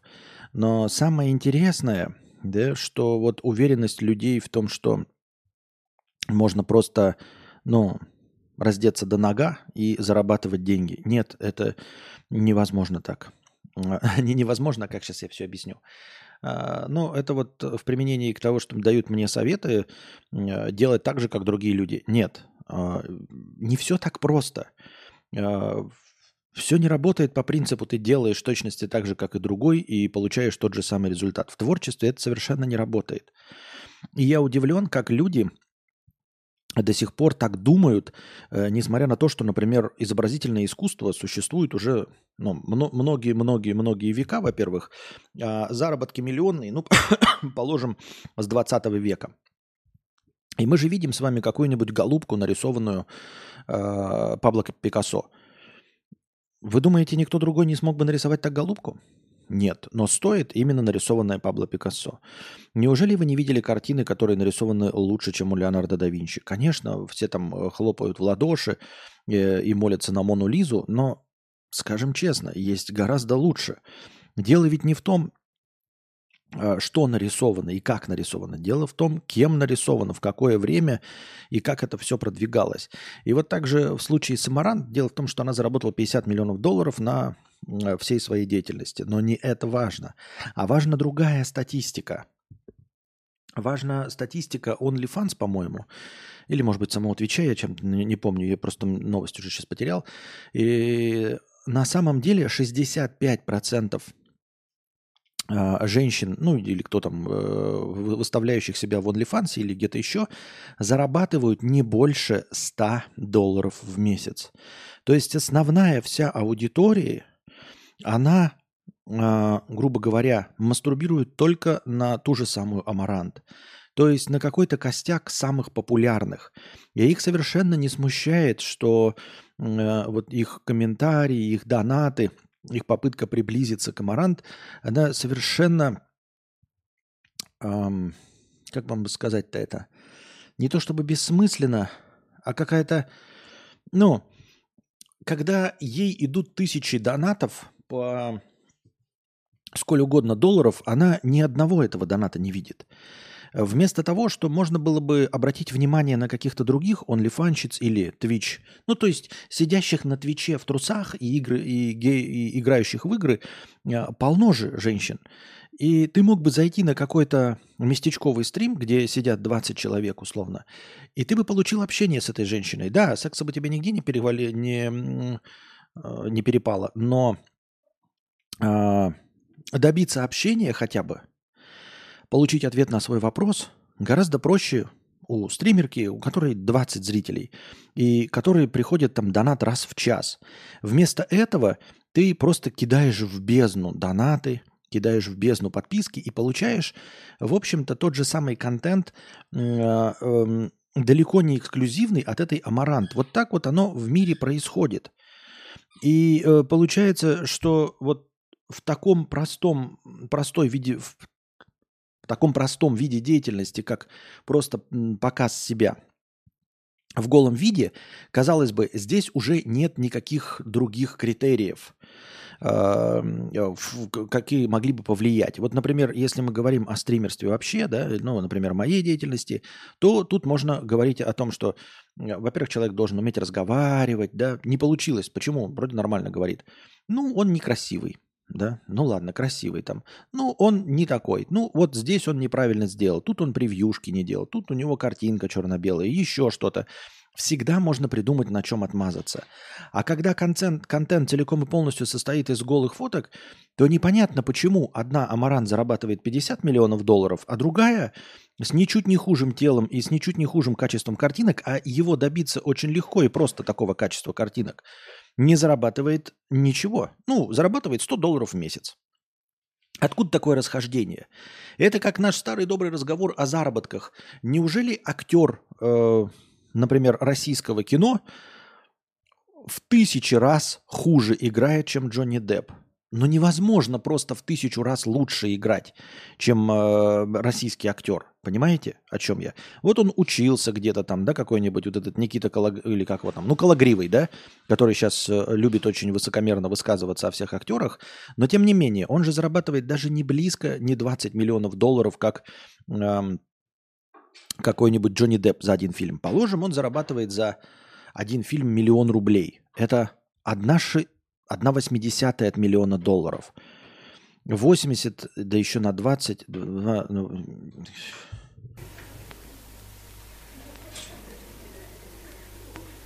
В 1600 раз. Сумасшедшие деньги. А в 1600 раз за один фильм зарабатывает Джонни Депп больше, чем э, Калагривый. Разве тысяч, в 1600 раз э, Джонни Депп лучше играет? Нет, этого не может быть. Просто невозможно в тысячу раз лучше играть. Чтобы играть в 1600 раз лучше, даже вот мы возьмем просто помятый стаканчик, вот просто помятый пластмассовый стаканчик вот положим, и вот, вот он и будет играть у нас «Пирата Карибского моря». И даже если мы его сравним с Джонни Деппом, все равно игра Джонни Деппа будет не лучше в 1600 раз, чем стаканчик. То есть если мы умножим игру стаканчика в 1600 раз, это все равно будет не Джонни Депп, а что-то запредельно хорошее, понимаете? Вот. И, и тогда вопрос встает, почему? Почему и как работают механизмы э, вкуса толпы? Почему они предпочитают смотреть «Амарант», ну, вы же смотрели все с вами, э, ну, вот этот, э, например, эротический контент где-то на определенных сайтах и, или других эротических моделей. Вы же видели. Ну, Амаран же не самая красивая. Это уж не говоря о том, что она не самая красивая, но даже если бы она была самая красивая, то она должна была бы быть э, красивше, чем э, женщина, зарабатывающая 100 долларов. Она должна была быть, она должна была красивее ее быть в тысячи раз. А это невозможно, просто невозможно быть красивее чего-то в тысячи с лишним раз. Вот я о чем. И вот поэтому э, такой вопрос просто в никуда, риторический. Как вкусы публики? Почему э, ты сидишь и, ну, грубо говоря, просто симпуешь э, на какую-то женщину, да? Тебе все равно на какую, ну, условно. Какая разница? Титьки-титьки, фрукт-фрукт. Ну, сущности-то, да? Понятно, что кто-то чуть-чуть покрасивее. Да, Маран может быть красивее, чем те, которые 100-долларовые. Ну, во сколько она раз красивее? Ну, в пять раз. Ну, в десять. Но не в тысячу. И тем не менее, она делает бюджет в 50 миллионов. То есть 30% от всего, что зарабатывается на э, голом контенте, зарабатывает одна Амарант. 30%. Ну, я так условными цифрами говорю, чтобы, ну, там, понятное дело, что я все не, не просчитывал, но мы должны понять масштаб проблемы несуществующей проблемы, это я так высокомерно, высокопарно говорю. Тем не менее, вот есть какие-то огромные миллионы долларов, которые вваливаются в, э, э в контент ноготы. И 30% его забирает одна женщина. И как бы, ну ок, если речь идет о производстве смартфонов. А тут у нее нет никакого эксклюзивного предложения. Она ничем не отличается от остальных. У нее даже не поперек, у нее не три сиськи. Ну вот не три сиськи, у нее также две, как у остальных. Также два глаза, один рот, два уха, две ноздри, две руки, две ноги. И даже это не поперек. Спрашивается, почему а, она зарабатывает 30% от всего валового э, продукта ногого контента. Ну как так происходит? Почему люди тысячами, ведь речь идет не о том, чтобы ей, ну, могло бы быть так, что например, у всех по 100 подписчиков, но ее 100 подписчиков, например, были бы самыми богатыми, миллиардерами. И они ей по миллиону долларов закидывают, и получается, что у нее 100 миллионов долларов, а у остальных э, по 100 долларов, потому что ей по доллару им донатят, а те по миллиону. Но ведь нет, речь идет же о средних числах, просто масса людей. То есть те же самые тысячи людей, кто-то из них побольше донатит, кто-то меньше, но они предпочитают почему-то смотреть вот самый популярный, самый раскрученный продукт. И ты ведь от этого не получаешь никакого профита в виде понтов, например. Э, Амарант тебе не принадлежит, она не твоя женщина, она с тобой эксклюзивно не общается, она ни с кем эксклюзивно не общается. Ни с кем эксклюзивно не общается, ну, за исключением, э, возможно, модераторов Твича. То есть нет такого, что ты задонатишь побольше, и она тебе будет лично говорить привет, присылать какие-то а, эксклюзивные фотки. У нее есть эксклюзивные фотки, но это от подписки, в подписке от 500 долларов. И таких же 500 долларовых, как и ты, их будет больше, чем обычных подписчиков у гораздо менее оплачиваемой модели. Почему так получается? Почему люди предпочитают? Я понимаю, когда ты предпочитаешь какой-то эксклюзивный продукт, там, Maserati, Ducati, Куколт, и вас таких немного. И это показывает ваше богатство. То есть ты едешь на Мазерате, и все видят, что ты зарабатываешь много денег. Это вот такой статус. Понты дороже денег. Почему бы и да. Но здесь никакого понта нет. Никто не увидит, никто не узнает, что ты подписан на эту амарант. И тебе все равно на кого свою балыску на... наяривать. Так почему ты предпочитаешь вот это-то? Неужели ты, неужели вот это такой массовый вкус, что кто-то, ну, если массы считают это самым красивым, значит, это самое красивое. Как это работает? Я не понимаю. Вот эти механизмы. И я говорю, если еще на рынке как-то механизмы можно понять, ну, э, там, почему смартфоны Samsung лучшие э, среди андроидов, они стараются, они действительно самые лучшие. И действительно, смартфон там последней модели, он у тебя в руке светится, и может быть, какие-то понты по получаются. Но когда речь идет вот о таких вещах, когда люди предпочитают что-то одно, почему? Может быть, это объяснить с каким-то, я надеюсь, не будет кощунственным, с каким-нибудь хлебом, почему мы, большинство из нас предпочитают бородинский хлеб. Но ведь этот бородинский хлеб, он же не производство одной фабрики, это как бы как это, рецепт хлеба, да, бородинский. То есть из всех, во всех регионах страны продаются разные виды темного хлеба, серого, черного, белого, батона, все остальное. Но, например, самый популярный во всех регионах это бородинский хлеб. Это особый способ приготовления. Спрашивается, почему его все приобретают? Почему он самый популярный? Неужели он самый вкусный? Мы попробуем и, возможно, не назовем его самым вкусным.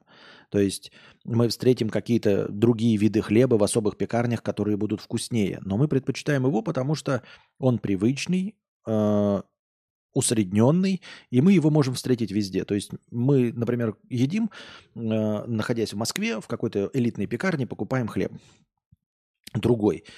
Но иногда мы пробовали Бородинский, он тоже, в принципе, неплохой. И мы знаем, что Бородинский мы найдем в любом регионе. То есть уедем мы куда-нибудь в Якутск, во Владивосток, в Хабаровск, Краснодар, э, в Казань, зайдем в магазин, элитного вот этого э, из хлебопекарни хлеба не будет, а Бородинский будет. И поэтому, когда мы уезжаем куда-то, мы же не знаем, что самое вкусное, мы берем что-то привычное. Окей, но неужели этот же инструмент работает при выборе, на кого да даже это не на кого балыску, а кому донатить. Понимаете, на кого подписываться. Это даже не вполне себе правильно. Потому что, может быть, все бы усредненно предпочли бы мастурбировать на каких-то одних моделей, но это было бы бесплатно, просто это была бы популярная модель и все. А здесь получается, что люди именно подписываются, чтобы смотреть ее контент – это как-то я, я не улавливаю механизм, этот экономический механизм или, это, или, или психологический механизм. Почему э, ну, при таком разнообразии одинаковых, в общем-то, продуктов люди все, все равно предпочитают что-то одно? Почему люди предпочитают Starbucks? Вроде бы все плюются, все говорят, что Starbucks шляпа, что готовит не очень качественный кофе. И в каждой отдельной кофейне кофе лучше, чем в Старбаксе. Вот у каждого человека отдельно в городе спросят, делают лучше кофе, все скажут там-то, там-то, там-то. А самый популярный все равно Starbucks. Почему? Как это происходит? И в случае со Starbucks тоже можно объяснить. Есть рекламная кампания, да, а, и тратятся огромные деньги. В фильмах постоянно показывают, упоминают что-то, еще какие-то мемы создают. Ну, в общем, работают с аудиторией, product placement. Может быть, конечно, Twitch навязывает эту амарант всем и вся. То есть, может быть, это простой маркетинговый инструмент работает какой-то. То есть ты просто всем показываешь, и ну, человек заходит, все равно на кого смотреть, но э, если абсолютно каждому показывать одно и то же, то они увидят все одно и то же, если всех остальных не показывать. То есть надо просто ручкаться с модераторами Твича условного. И все, только это сделало ее популярной. Больше ничего нет. То есть дружить с нужными людьми, условно. Например, если ты, по, э, будучи художником, да, подружишься с каким-нибудь Марком Цукербергом, и Марку Цукерберг, Цукербергу понравятся твои картины, то, естественно, в рекомендациях в запрещенном буке будут выпадать твои картины. И ты просто станешь популярным только потому, что Цукерберг такой скажет, ну вот пускай на запрещенном буке, если люди пишут в поиске «стакан», первая картина выходит именно картина моего друга. Только так работает. Я в схожей ситуации кликаю на самое популярное, потому что не хочу долго искать. Только если мне в моменте не надо что-то специфическое.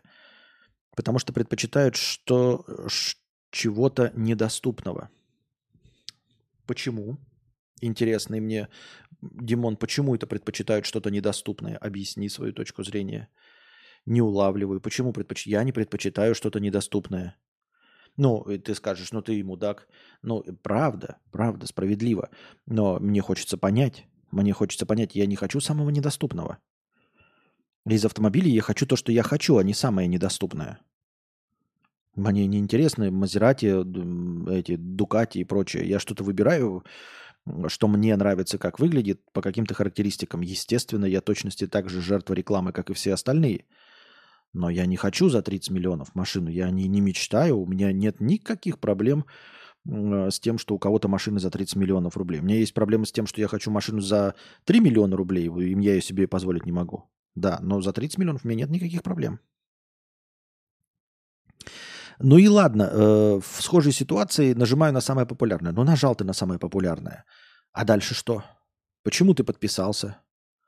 Почему ты э, сделал, ну, подписался за деньги и начал донатить именно вот этому, э, тому, что самое популярное? Почему? Если ты просто интересуешься, а вот что самое популярное, ты зашел, посмотрел, но ты же не сделаешь этого человека самым богатым в мире. А тут получается, что так работает это все. Как? Почему? Я не знаю.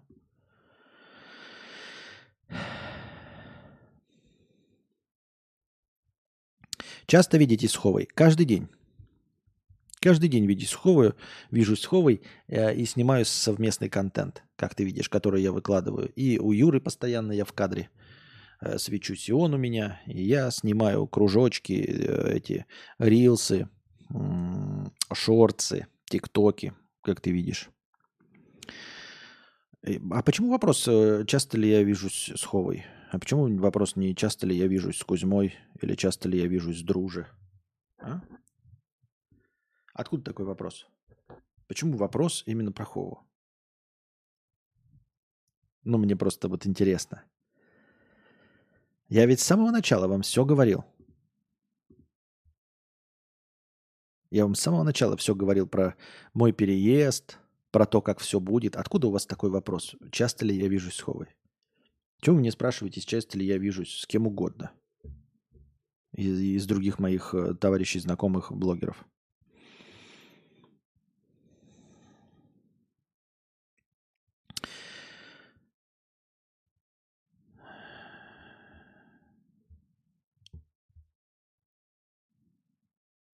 Грамотное продюсирование. Понятно. Так.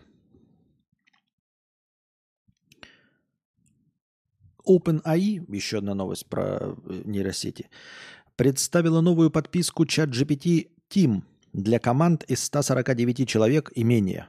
Интересно, 149 человек. Она станет третьей платной подпиской наряду с индивидуальной чат GPT+, и корпоративной чат э, Enterprise на 150 человек и более. Чем она отличается по функционалу, кроме количества человек? Ничем. Конец повестки. Понятно. Спасибо за интересные новости э, из стана поклонников нейросетей.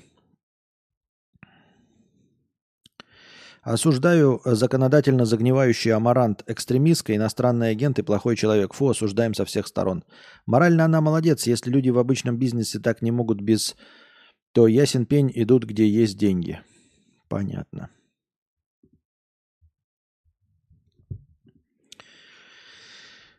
Против матери подростков, избивших девочку. Понятно.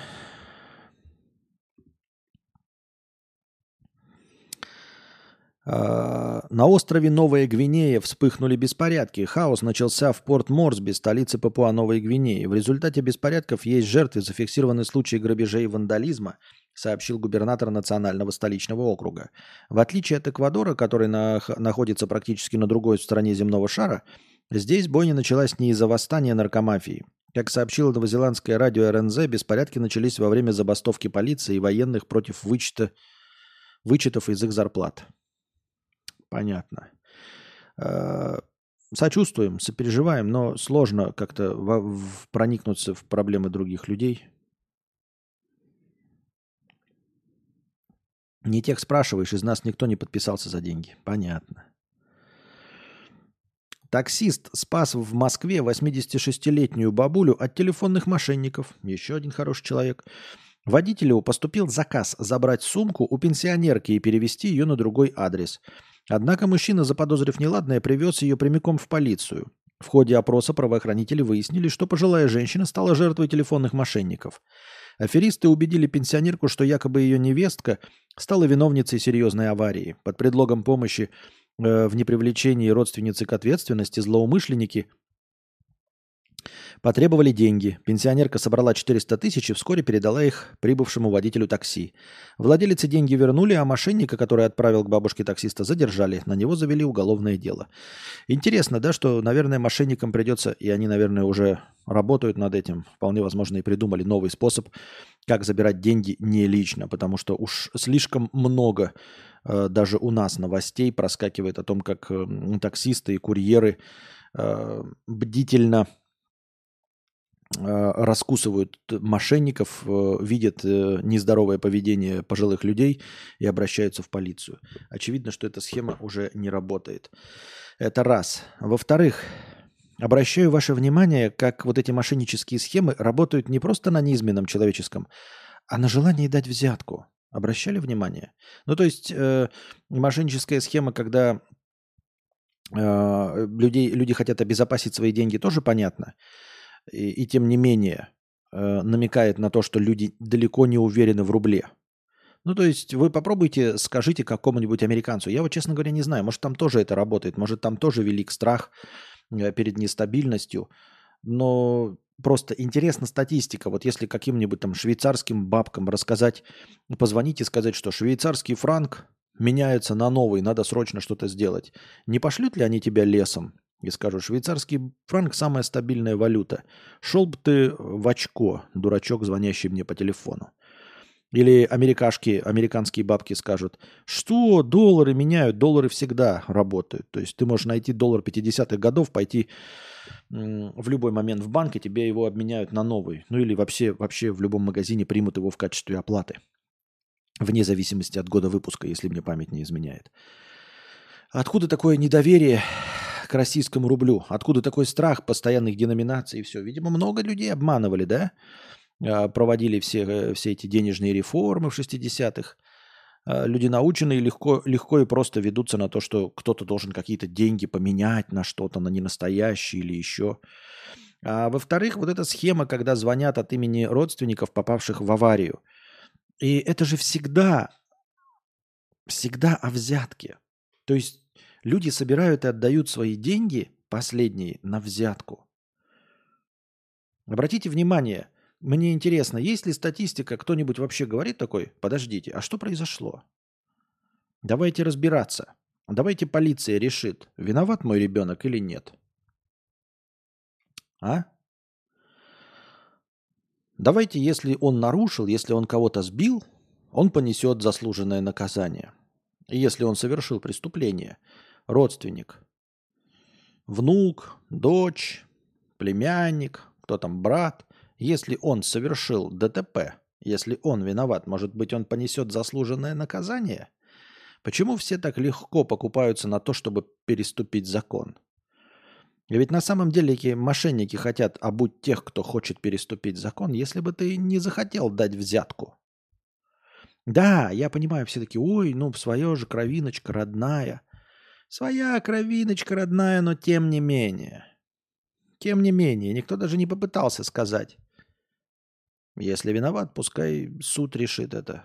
Нет, все готовы дать взятку. Ну а потом лишаются своих денег, мошенников. А почему лишился своих денег? То есть ты хотел дать взятку? То есть ты лишился тех денег, которые отдал на взятку? Я правильно понимаю? Именно на взятку. А на что еще?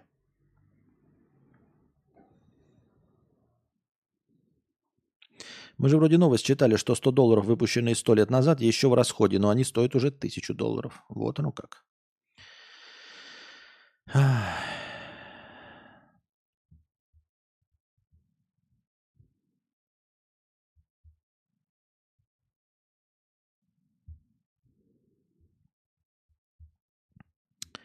Так.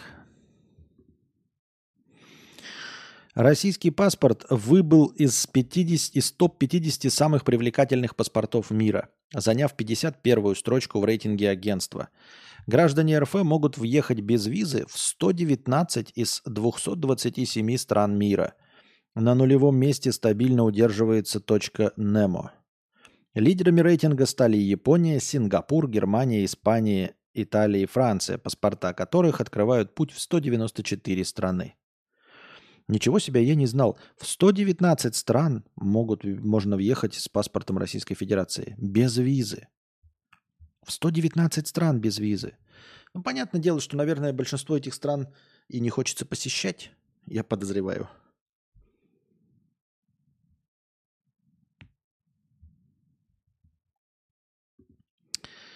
Так.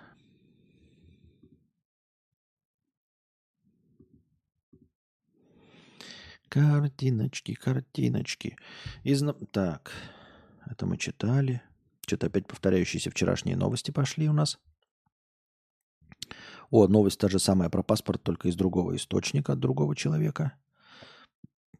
Кота Сережу уволили из магазина в Зеленоградске из-за анонимного доноса. В Зеленоградске, то есть есть город Зеленоград, а есть еще и Зеленоградск. Сотрудники приняли кота на работу несколько лет назад. Зимой он пришел погреться в магазин с сувенирами и остался там жить. Кота назвали Сергеем, выделили ему свой уголок и даже сделали специальную именную лежанку. Неизвестный написал жалобу в Роспотребнадзор, после чего сотрудники магазина были вынуждены убрать Сергея из помещения магазина. На улицу его не отправили, кот уехал домой к одному из работающих в магазине людей. Однако и покупатели, и сотрудники скучают по Сереже на его рабочем месте – Горожане собрали уже более 500 подписей с просьбой разрешить коту вернуться в привычное место. Вот кому-то же делать нефигу, да? Это же простое, чистой воды хейтерство. Просто взял и написал. Какая тебе печаль да э, кота в магазине сувениров? Причем очевидно, что кот, ну, по умолчанию должен бы отпугивать хотя бы своим запахом и своим присутствием мышей, которые могут разносить по товарам а, какие-нибудь бациллочлены. Нет человеку вот просто усралась написать э, донос на кота, чтобы его убрали из магазина. Вот просто впадло. Просто вот ни для чего. Вот как, что ему сделал кот? Или он хотел магазину как-то насолить? Для чего? Не для чего. Вот такие людишки вокруг нас. Вот такие людишки вокруг нас. Вот такие людишки вообще в принципе. Я еще видел один тикток от одного мне попадался какой-то товарищ, э, занимавшийся, занимает, ну, юрист, короче. И к нему обратился мужчина, который сказал, э, значит, предоставил ему документы, э, говорит, вот, значит, где-то построили детскую площадку неправильно. Она там находится в какой-то вот зоне, там лесопарковой, и в принципе все нормально, но она находится в трех метрах от э, ближайшего какого-то забора, а должна в пяти метрах от какого-то там ближайшего забора находиться. И этот юрист такой спрашивает, э, ну, типа, вы хотите судиться, какой ваш интерес? Тот говорит, никакого. Ну, в смысле, говорит, вам, ну, вас забрали эту землю или что такое? Нет, это государственное все. Вы где-то там граничите с кем-то? Нет. Тот, кто строил эту площадку, ваш какой-то личный враг? Нет. Но оно же не по правилам, не по ГОСТу, не по СНИПам. Ты такой, то есть вообще никто вам не мешает. Вы, может, работаете в каком-то ближайшем месте, и там дети орут на этой площадке. Нет, мне совершенно все равно. Я живу в другом конце города, просто случайно пошел, увидел, вот э, пошел в градостроительный этот, э, ну, как называется, градостроителем, проверил все документы, что это нарушает какие-то СНИПы. Говорит, может, вы там собрали подписи, кто-то еще против? Нет, никто не против. Может, кто-то жалуется? Нет, никто не жалуется. Вы, и, и что вы от меня хотите? Я хочу, чтобы вы вот бесплатно этим занялись. Еще бесплатно? То есть вы за свой энтузиазм не хотите платить? Нет, бесплатно. Для вас же это будет интересное дело посудиться с городом. И на этом заканчивается. Он не говорит, согласился он или нет, но, по-видимому, не согласился. Бесплатно. То есть, и, и он говорит, он предоставил мне все СНИПы, все документы, которые брал из юридического там вот отдела в, городостроительного. А, все проверил по ГОСТам и никто его об этом не просил, и он не является вообще заинтересованной стороной. Просто ни для чего убрать детскую площадку, потому что она чуть-чуть не по снипам, никому не мешающая и всех удовлетворяющая. Просто вот человек мразь. Вот такие людишки. Это все.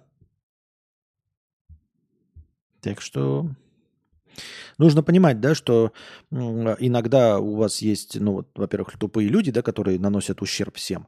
И для этого не обязательно с ними что-то делать. Для этого не обязательно с ними враждовать. Вы думаете, что вот кто-то вам делает какие-то пакости, потому что вы что-то ему сделали, сидите и голову себе ломаете. Вы не сильно голову не ломаете. Помните про бритву Акама и про самое простое объяснение. Иногда самое простое объяснение, потому что человек дурак. Вот и все. А вы можете сидеть и такие думать, когда же ему насолил? Может быть, я ему дорогу перешел. Может, блин, не работали никогда ни, с одном, ни в одном месте, я его не подсиживал. Карьеру ему не мешал строить. Жалобы я не писал на его рабочее место. Э, женщину я у него не уводил, и, и, мужчину я у него не, не уводил. Может быть, я когда-то облил его из машины, но как же теперь вспомнить? Я же даже не знаю, за что извиниться. И думаешь, ну почему же, почему этот человек это делает? А иногда самое простое объяснение верное. Этот человек просто дурак. И все. Можно просто им на глаза попасться, да, да. И причем есть такое ощущение, что в большинстве случаев вообще ничего не надо делать. Просто нужно попасться на глаза. То есть нет никаких причин вообще. Почему не понравился Сгеш 2? Я только недавно узнал, что в игре сделана типа вся Америка. Звучит вдохновляюще. А что ты можешь проехать от Нью-Йорка до Лос-Анджелеса на машине? Ну, нет. Таких э, всех Америк их в играх дофига. Но это же не настоящее расстояние. Вот когда сделают настоящее расстояние, тогда будем об этом говорить. Сгеш 2 шляпа, потому что и вообще Сгеш, вот я не знаю, там вышел моторспорт какой-то, да, и он тоже мне не интересен, потому что они добавили туда слишком много вот этих самолетов, мотоциклов, как э, непропускаемых активностей, необходимых активностей для игрового процесса. Если я иду поиграть, то я иду поиграть в машинки. Захочу в мотоциклы, я поиграю в мотоциклы. Именно поэтому серия Forza Horizon гораздо лучше, чем Сгеш, потому что если ты пришел за машинами, то ты ездишь на машинах, а не на катерах, не на самолетах, не на вертолетах, не на этих э, вонючих квадроциклах, мотоциклах и еще всякой шляпе. Э, я ничего не имею против, просто это не мой жанр. Я не хочу ездить на всех видах транспорта. Меня все виды транспорта абсолютно не интересуют. Более того, мне нравятся мотоциклы, но Э, в игровой индустрии еще интересных мотоциклов я не встречал, за исключением старых добрых Rash. И все. Я не хочу ездить на мотоциклах даже. Уж не говоря о том, чтобы на других вот этих видах транспорта летать. Поэтому, а в Сгеше это обязательно. То есть ты обязательно будешь на каком-то дерьме ездить. То есть у тебя будут гонки, где надо на катерах, гонки на мотоциклах, гонки на самолетиках, на каких-то парапланах. Всралось мне все это. И мне это совершенно неинтересно. А большая карта – это вообще не достижение. Везде большая карта. Тем более Forza Horizon э, последняя. Кто там у нас? Ну, Мексика же, да, сейчас, по-моему. Отличная, большая, здоровенная. Все хорошо.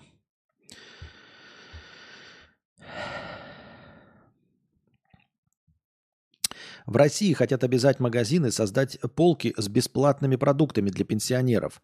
По мнению авторов инициативы, в России существует проблема нерационального использования излишков продукции. Депутаты ссылаются на исследование э, НИУФШЕ о том, что ежегодно объем пищевых отходов в стране составляет 17 миллионов тонн, а стоимость этих продуктов оценивается в 1,6 триллионов рублей. Чтобы решить эту проблему, авторы законопроекта предлагают создать бесплатные полки с продуктами, у которых истекает срок годности. Они будут предназначены для пенсионеров и социально незащищенных граждан. Соответствующий законопроект внесут в Госдуму уже сегодня. Популистское решение, но я не то чтобы вижу в нем какие-то минусы. Хоть что-нибудь. Ну, пусть просрочку, хоть что-нибудь людям. Вай бы и нет. Программолог программирует атомные электростанции. Пишет. Глупые боты для очень глупых пользователей. За месяц наткнулся на две статьи, где люди э, изнутри рассказывали про стриминговый или подписочный э, порно-бизнес. В одном случае речь шла про вебкам, в другом про OnlyFans. И там, и там есть чат-боты или нанятые люди, которые от имени модели общаются с потенциальными клиентами и разводят их на подписку. Так вот, даже при использовании довольно примитивных ботов по статистике конверсия значительно повышается по сравнению с отсутствием переписки вообще. То есть да, статистически значимому проценту клиентов достаточно пообщаться с тупеньким ботом, который притворяется девушкой, чтобы заплатить этой девушке за интимные фотки или видео. Не понимаю почему. А я понимаю, потому что это ж людишки. Э, ну, честно говоря, не сильно меня это удивляет. Мы же об этом сейчас и читали, и об этом и говорим. И я все время говорю про тест э, опять. Как это тест на определение искусственного интеллекта? Э, как я уже озвучивал, список его подводных камней. Один из самых главных подводных камней, а кто будет опрашивать? Вот человек, который сидит, человек – реально. А с другой стороны, или чат-бот, искусственный интеллект, или настоящий человек. Проблема ведь не, не в наборе вопросов, а в, проблема в том, кто эти вопросы задает и кто оценивает. если с этой стороны сидит дурачок, то какая разница, какой чат-бот с той стороны? Насколько он хорош, насколько он э, прекрасно имитирует человека. Это же все не важно, если с этой стороны сидит э, зритель Твича или поклонник футбола. Там можно вообще просто генерные фразы кидать, он все равно поверит, что это человек. Какая-то духота с чат GPT. Айзека или Тюринга. Тюринга, видимо, да? Полок с бесплатными продуктами не будет никогда. Магазину выгоднее выкинуть в помойку, чем отдать бесплатно. А просрочку вообще нельзя бесплатно отдавать подобным образом. Понятно, да, что... Э, э, да, это выстрел в колено. Ни один продуктовый магазин не согласится, потому что люди же на халяву, они же за халяву удавятся. Люди за халяву удавятся везде, в любой точке земного шара, потому что это просто лысые приматы. И поэтому, если вы объявите, что где-то будет бесплатная полка, то люди будут просто сидеть вот и ждать. Вот будет колбаса лежать, да, у нее там срок годности 30 дней. И в последние три дня она будет на бесплатной полке. И больше никто не купит колбасу никогда потому что люди удавятся. Я по опыту своему вижу, что люди удавятся. Э, ну, по опыту того, что можно посмотреть в Ютубе на всех языках. Люди за халяву удавятся, ну просто невозможно. Поэтому, э, как только появится бесплатная полка обязательно, так сразу в магазине просто перестанет все продаваться вообще. Ну, то есть будут какие-то совсем конченые хипстеры ходить и покупать за деньги свежие продукты. Но это прям мизерное количество отщепенцев э, человеческих. Все остальные просто будут ждать, когда, он, когда любой продукт будет иметь три дня оставшегося срока годности. Я так думаю. А вы что думаете?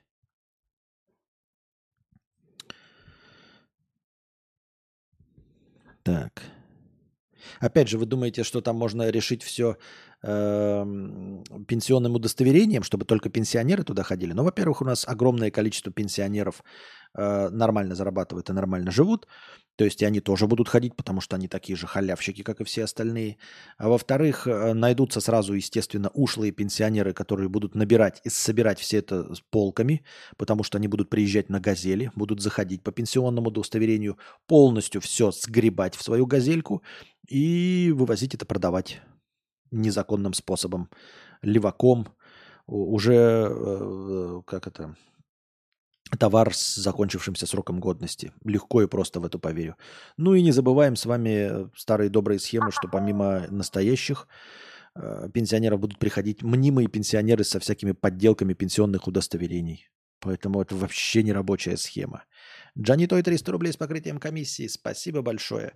Халява взять, взять, пишет Джон Коннор. Спасибо большое. Так и будет.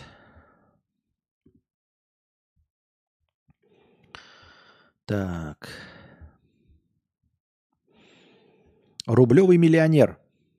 Видимо, тоже принципы жизни рублевого миллионера. Жизнь – это восхождение в гору. Не одиночное, мы все одновременно лезем. Каждый рано или поздно падает в густой туман, который скрывает подножье склона. Есть не очень люди, которые считают, что под этим туманом находится цирк с конями, где все бесплатно и где всем бесплатно дрочат.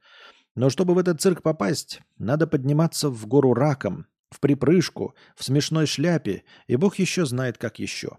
Периодически они друг друга еще и бьют за то, что в их фантазийном э, цирке левой рукой какой-то бред написан, одни маты какие-то. На самом деле, естественно, упавшие с горы в туман просто остаются лежать э, на холодных камнях.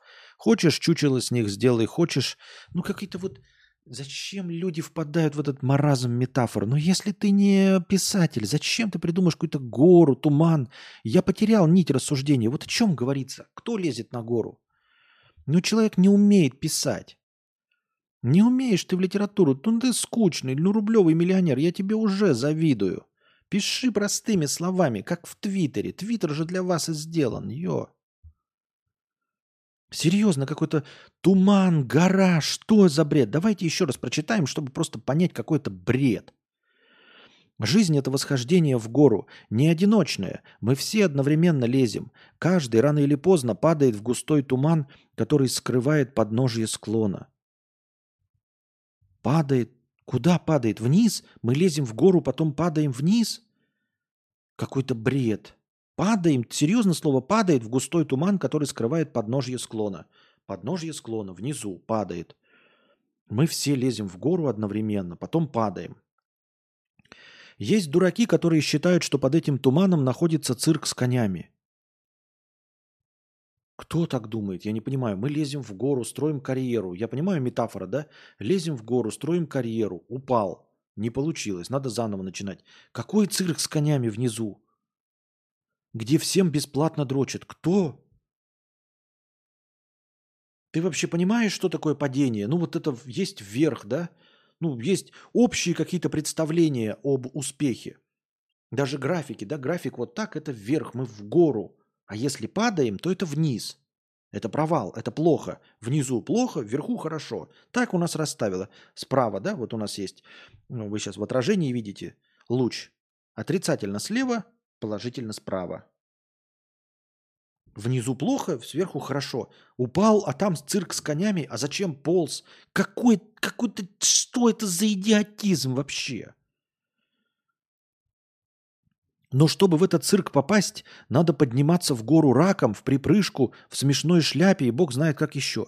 Чтобы попасть в цирк с конями, упасть с горы, надо лезть в гору раком? Зачем? Может, он имел в виду вершина какая-то, скрытая в, в облаках? Так вершина, скрытая в облаках. Все мечтают, что там вершина, скрытая в облаках. А то мы лезем все вместе, потом кто-то падает, внизу какой-то цирк с конями. Но чтобы в этот цирк попасть, надо подниматься в гору раком. А зачем подниматься в гору раком, если он у подножия в тумане? Ты знаешь, что такое подножие? под ногами, под ножие, под ногами, внизу. Зачем лезть в гору, чтобы попасть в подножье? Какой-то, блин, блин. Ну что это такое? Ну зачем ты пишешь? Ну? Что хотел сказать-то?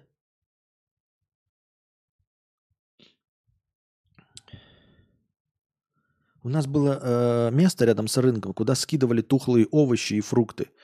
Бабки приходили, брали, например, капусту, обрывали гнилые листья, а потом садились продавать, типа на своей грядке вырастили.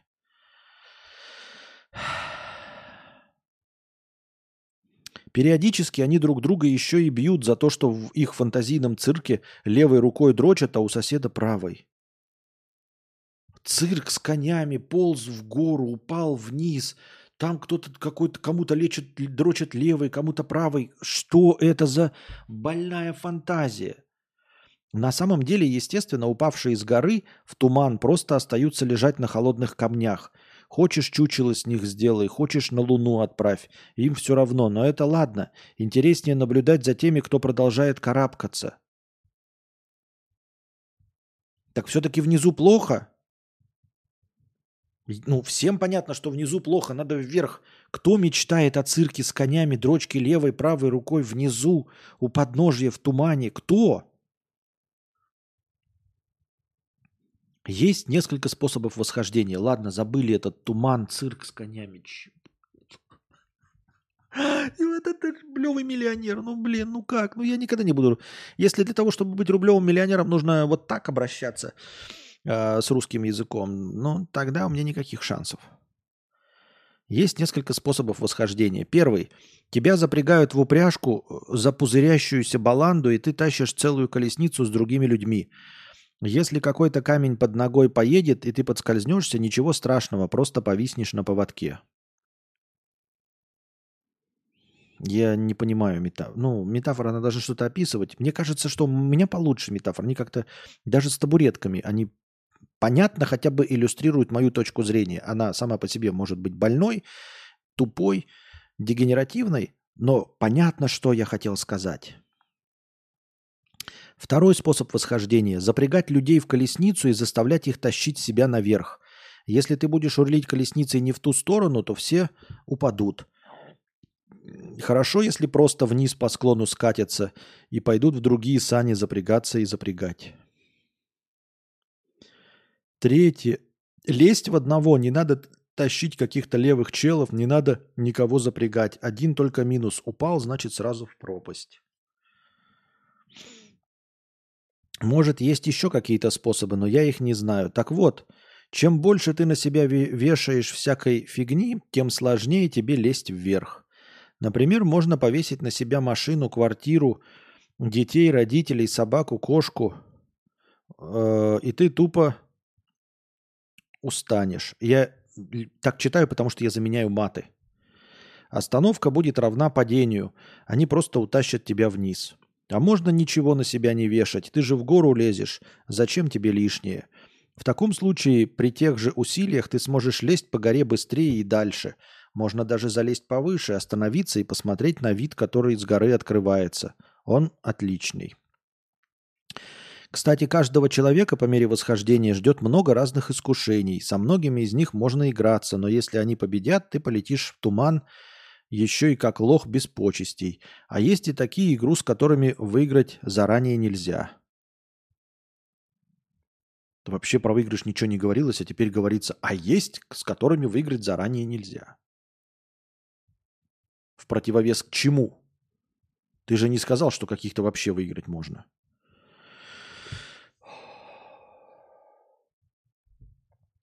Вершина этой горы также теряется в тумане. Те самые дурачки и проверх и на фан... те самые дурачки и проверх нафантазировали, если кому-то интересно. Так вот, до вершины никто из нас не доберется, не хватит жизни. Можно залазить выше по склону и флексить над теми, кто ниже, но это не приблизит тебя ни к чему, только к флексу. Можно сидеть там внизу на краю тумана, и когда он поднимается, просто чуть-чуть отползать. Чел с самого низа ничем не хуже и не лучше чела с самого верха. Да, один выбрал ползти, накачал себе руки и трудился 30 лет, чтобы быть выше. Зато другой никогда не напрягался. Дело выбора. Естественно, тот, кто с утра до ночи карабкается по горе в упряжке, будет не верить, что можно прыгать по склону сразу на 50 метров. Будет смеяться над людьми, которые выбрали не карабкаться, ведь он же не зря лез. Будет завидовать тем, кто ле- залез выше, иногда даже ненавидеть их. Вот этот абзац я понял. Готово. Теперь ты видишь человеческое общество со стороны, абстрактно, но я не книгу пишу. Спасибо. Делай свой выбор и не парься о том, как другие к нему отнесутся. Ведь что бы ты ни выбрал, старость или случай раз, раз зажмут твои руки, и ты упадешь вниз в туман. А там жуки-геи сделают из твоей пустой оболочки секс-чучело и будут смеяться над понтами перед людьми, которые уже забыли твое имя. И это вы меня потом обвиняете в токсичности и пессимизме? Кадавр, ты тупой. Я постоянно драчусь то левой, то правой у подножия в цирке под туманом. Че ты не понял? И упряжка с баландой в колеснице мне не мешает. Ну, все очевидно. Спасибо, но нет. Спасибо, но нет. Спасибо, но нет.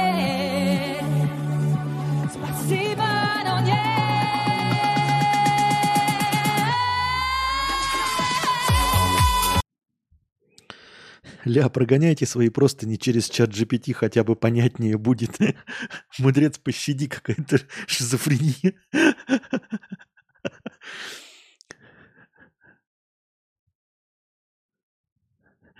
Это пишет Цыганов из интервью иностранного агента Дудя. Все сходится, миллионер и лютая шизофазия. Какие-то метафоры, несовместимые со здравым смыслом. Я не знаю, кто такой Цыганов. Что-то уже не хочется быть рублевой миллионершей. Жуки гей, цирк с конями. Так надо карабкаться или нет, спрашивает Алекс Бипи. Мы все задаемся этим вопросом. Карабкаться-то в итоге надо или нет? Непонятно. Совершенно непонятно.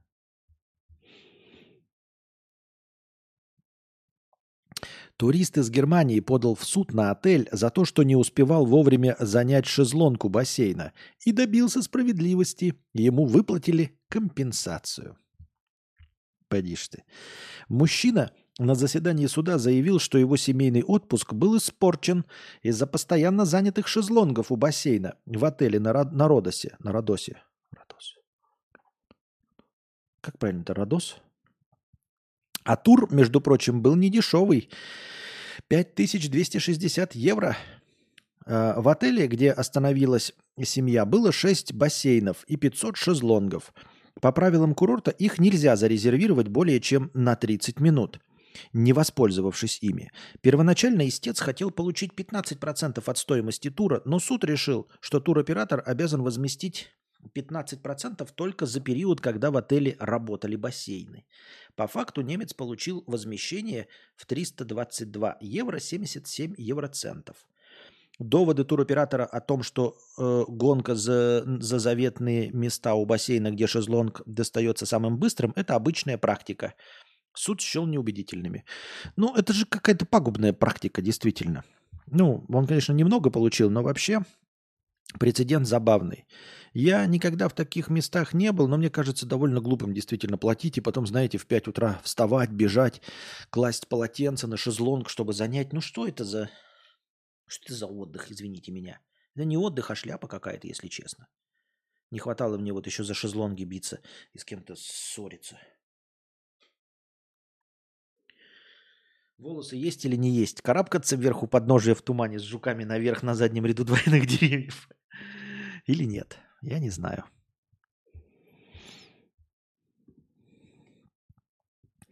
В Германии неизвестные повредили строящийся газопровод для СП- СПГ, терминала, просверлив в нем 8 дыр. Шпигель пишет, что ущерб оценивается в 1,6 миллиона евро и что отверстия были сделаны с помощью профессионального оборудования. Строительство газопровода ранее неоднократно пытались сорвать экоактивисты. Местные СМИ сообщают, что газопровод является частью критической энергетической структуры Германии.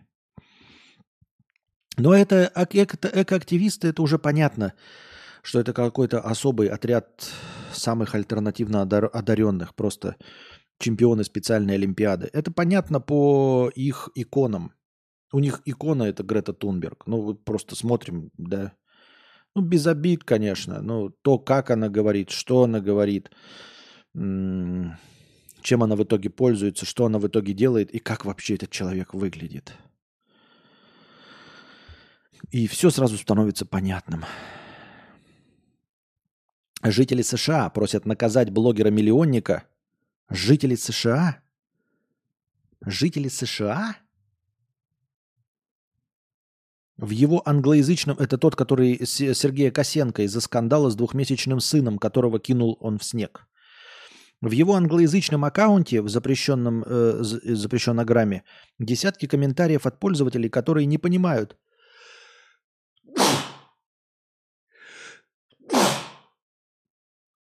которые не понимают, зачем он кидал ребенка в сугроб. Волна хейта несется в сторону блогера с двух сторон океана. Англоязычные комментаторы возмущены поступком Сергея и не верят в его версию, что в снег полетел двухмесяч... не двухмесячный сын, а кукла. Говорят, что кукла там при помощи нейросетей. Так э, покажи оригинал видео. Все ж легко и просто. Если ты намонтажил, и что это кукла, покажи оригинальное видео с куклой. И мы все просто посмотрим и поймем, что да, действительно, мы видим, что видео с куклой выглядит гораздо более реалистично, чем видео э, с лицом ребенка. Все же понятно будет, зачем отмазываться. Нет, он, я-то понимаю, зачем отмазывается. Но ведь все легко и просто. Предоставь оригинальное видео. В- скидывай этот файл, его умельцы пропустят просто, увидят, что в нем нет никаких изменений, и все. Так же, как э, проверяют фотографии на Photoshop э, для участия во всех э, конкурсах по фотографии. Это все легко выясняется, какие и где были внесены изменения. Особенно, что касается картинки. Ладно бы там в теге, еще куда-то их можно подменить. Но по картинке же сразу все видно. Просто скинь нам оригинал, и все. Тут согласен с туристом. Бывают ссаные отели, когда номеров 100-500, а еды так, что очередь на 15 минут. Шезлонгов нет. Нифига обещанного нет. Шведский стол пустой. Это залупа. Молодец тот чувак. Да, ну вот и что это за отдых такой? Чтобы что, зачем и почему?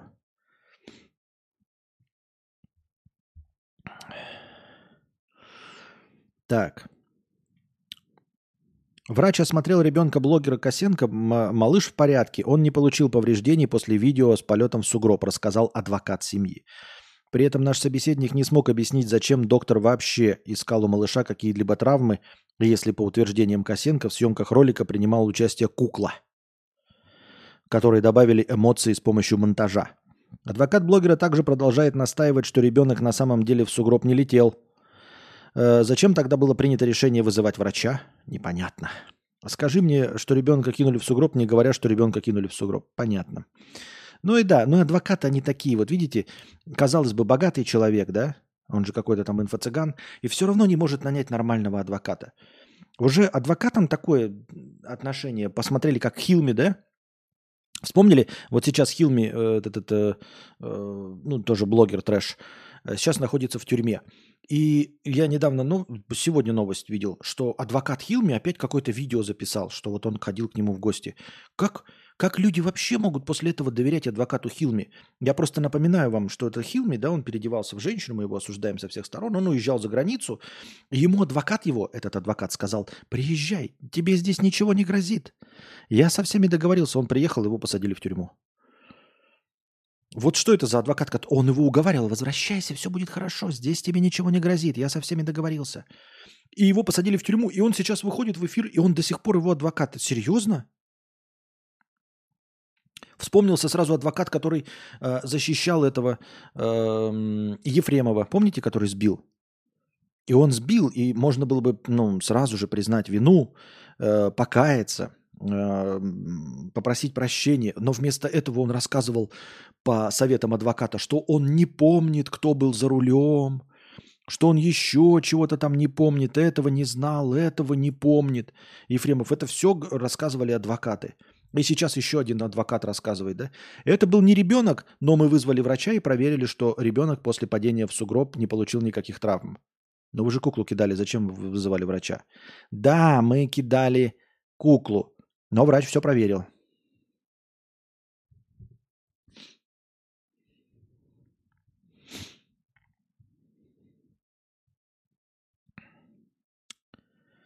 Сергей Жорин – это один из самых высокооплачиваемых и крутых адвокатов. Стоимость э, 15 миллионов рублей примерно.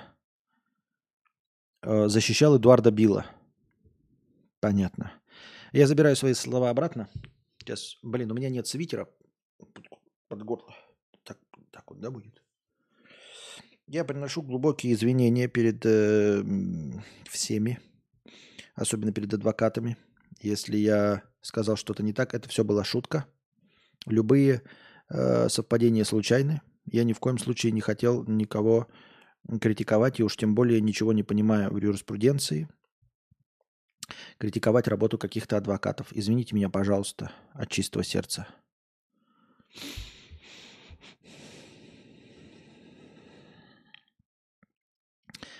Так. Пам-пам-парарам, пам-пам-пам. Дед упал в 40-метровую яму, которую год рыл в своем, в своем доме, чтобы достать приснившийся клад. 71-летний бразилец начал копать в своей кухне после сна, где дух сказал ему, что под землей дома зарыты золотые камни. Мужчина поверил и весь год при помощи бригады рабочих рыл 40-метровую яму на кухне. Счастливого конца истории с поиском клада, увы, не было. Однажды пенсионер не удержал равновесия и упал прямо на дно колодца. Больше удивились спасатели. Яма была настолько глубокая, что ее размеры составили бы 13-этажный дом. Им пришлось спускаться на дно в маске, средствах индивидуальной защиты и кислородными, с кислородными баллонами. Шел к своей мечте. Послушал внутренний голос. Не фартануло, золота не оказалось. Еще и бригаду нанимал, да? А что бригада такая? Нам сказали копать, мы копаем. Ой, сотрудник банка лишился работы из-за переработки. Некий банк оштрафовал э, из сотрудника, который угрожал матери мобилизованного, чтобы что какой-то бред опять. Никаких новостей мы про мобилизованных читать не будем.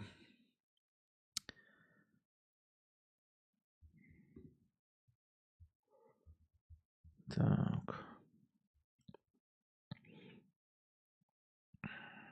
Опять новость про кота Сережу. Депутат Госдумы призвали россиян самим взять лопаты и чистить снег из-за нехватки дворников. Прошедшие обильные снегопады показали проблему нехватки дворников в стране. Почему дворников не хватает в стране? Всегда хватало, а сейчас не хватает. Эм, Зампредседателя Комитета Госдумы по строительству и ЖКХ э, в связи с этим заявила, что россиянам нужно самим чистить улицы. В стране гигантский дефицит рабочих рук, особенно вот таких трудовых специальностей во всех сферах. Вот.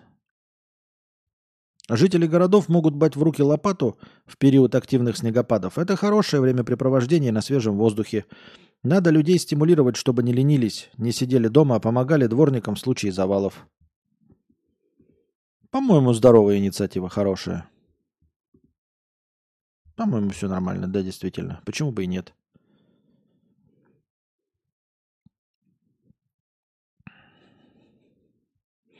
Дед упал в туман к жукам геям. В цирк с конями упал. Это хорошая шутка.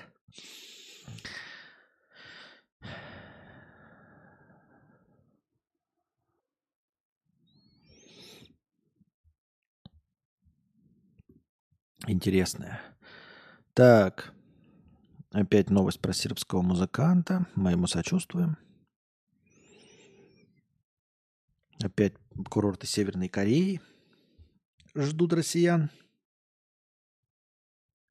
Что-то одни и те же новости, одни и те же. Вот я прям открываю одно и то же. Хотя номера разные. Да, прям те же самые новости. Пытаюсь найти что-нибудь новое. Рубрика «Мошенники». Центробанк России предупреждает о новом способе мошенничества. Злоумышленники начали предлагать россиянам решить вопрос с заблокированными активами за рубежом. Аферисты просят перевести на их счет сумму, равную стоимости замороженных активов, а потом обещают, что они вернут эти деньги на свой банковский счет в двойном размере. Ну, ребята, нам это не грозит, э, такой вид мошенничества, потому что у нас нет активов за рубежом. Э, Боюсь, что ни у кого из нас нет никаких активов за рубежом, и уж тем более заблокированных активов за рубежом. Чтобы они были заблокированы, ой, нужно еще из себя что-то представлять, наверное, да?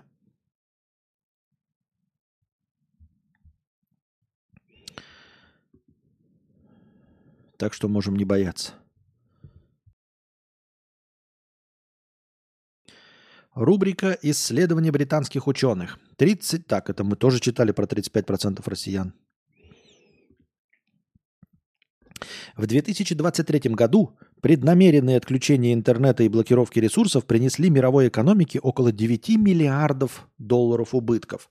Самой пострадавшей страной стала Россия, потеряв более 4 миллиардов.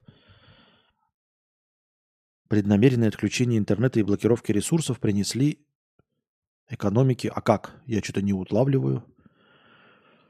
Без иронии и сарказма я не очень понимаю, как это 4 миллиарда долларов убытков. России или вообще кому бы то ни было. Нет, э, конкретно кому-то. То есть, если заблокировали, например, там, ну, сайт, я не знаю, OnlyFans, да, то сайт OnlyFans недополучил с россиян столько-то э, миллионов долларов. Ну, в прошлом году было на 50 миллионов долларов больше, сейчас на 50 долларов, миллионов долларов меньше. А как страна, ну как страна убытки какие-то получила на 4 миллиарда долларов? А как вообще можно в, в мировой экономике считать, что из-за отключений недополучили 9 миллиардов? Я что-то не улавливаю. Не понял. Если честно. Если, если честно. Совершенно не понял. То есть то, что я не могу купить игру на плойку, это мой убыток денег? Я не понимаю. Видимо, да. Видимо, это твой убыток денег. Или, видимо, все плюсуется. То есть ты не... Это, Sony на тебе не заработала денег. Там 10 тысяч рублей. А ты не заработал денег на чем-то другом. И в итоге 20 тысяч рублей. Да? Как-то так, что ли? Непонятно же.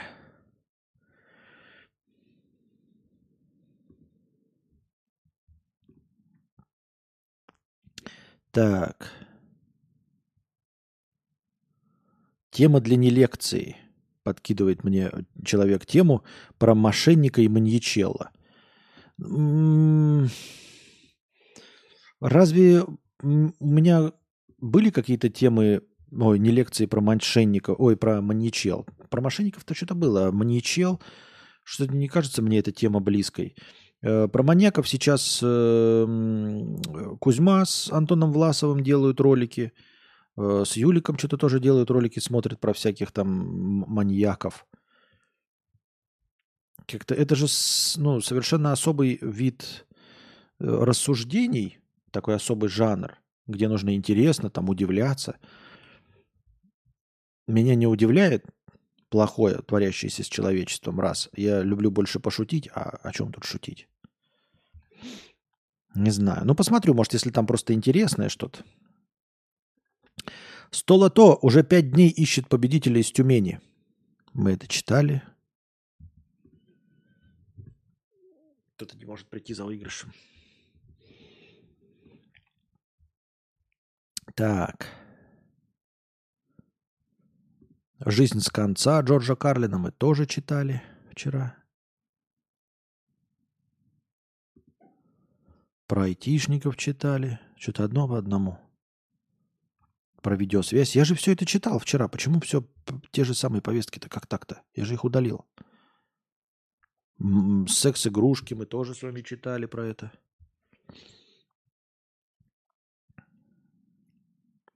Уехавшие россияне открыли в Сербии 9 тысяч компаний. В 2021 году их было всего 2 тысячи, пишет коммерсант. Причем в этом году релаканты зарегистрировали не кафе и салоны красоты, а уже крупные производства и логистические компании. Вот, видали, как 9 тысяч компаний в Сербии открыто. россиянами. Исследование выяснило, что работа на ноутбуке или телефоне с 10... А, это мы тоже читали. И, кстати, видите, между новостями, которые мы читали, промелькивает вдруг не в тему одна новость, которую мы не читали. То есть просто одни и те же повестки мне кидают, что ли? Утечку газа в Корее принимали за туман, пока не раздался взрыв. Я видел этот видос. Видосы есть. Просто так туман по земле стенется, стелится, а потом огонь вот так вот идет. Серьезная утечка газа с заправочной станции в Пхенчхане стала причиной мощного взрыва, который попал на видео. Сначала утечку приняли за повисший над землей туман, однако вскоре прогремел взрыв такой мощности, что два находившихся поблизости человека получили серьезные ожоги, а еще трое легкие травмы. Такой мощности ожоги получили. Мощности это когда там здания разрушаются. Это что такое? Воспламенился газ. В Японии мужик женился на четырех женщинах, висит на их шее и не работает. У 35-летнего Ватана Б. Рюта схема. Находишь мадемуазель, делаешь из нее мадам, разводишься, женишься на следующей. Многоженство в Японии вне закона, а так женщины получают его фамилию и остаются с ним в гражданском браке. О своих намерениях Рюта их предупреждает сразу, так что членов его большой семьи это, видимо, устраивает. Так и живут все вместе. На работу Рюта не ходит, навещает каждую из бывших жен в спальне по определенному графику, а они оплачивают все его расходы в месяц около 800 тысяч йен, полумиллиона рублей. Те самые ключевые мои э, 5 тысяч долларов, как я и мечтал евро. Но это для амбициозного комбинатора лишь начало. В планах у Рюты завести 54 ребенка, а пособие матерей-одиночек в Японии почти 150 тысяч рублей. Какой-то, э, ну, 150 тысяч рублей, ну это же в Японии. Много ли ты разживешься? То есть надо же еще и ребенка содержать, и эту э, жену, она же сама себя тоже будет содержать. И сколько от этого пособия останется в Японии? Театраты это ведь не вьетнамские. Не российские тр- траты, а траты-то у тебя будут в, в эти японские. Так себе план, если честно. Вот. Еще и песня вспоминается. Если бы я был султан, я бы имел трех жен и тройной красотой был бы окружен. А потом, ну, все это... Ну и три жены, три тещи, да, не забываем. И вся эта ватага э, родственников – Совсем не хиканский способ. Какой-то японец не настоящий. Не хикка.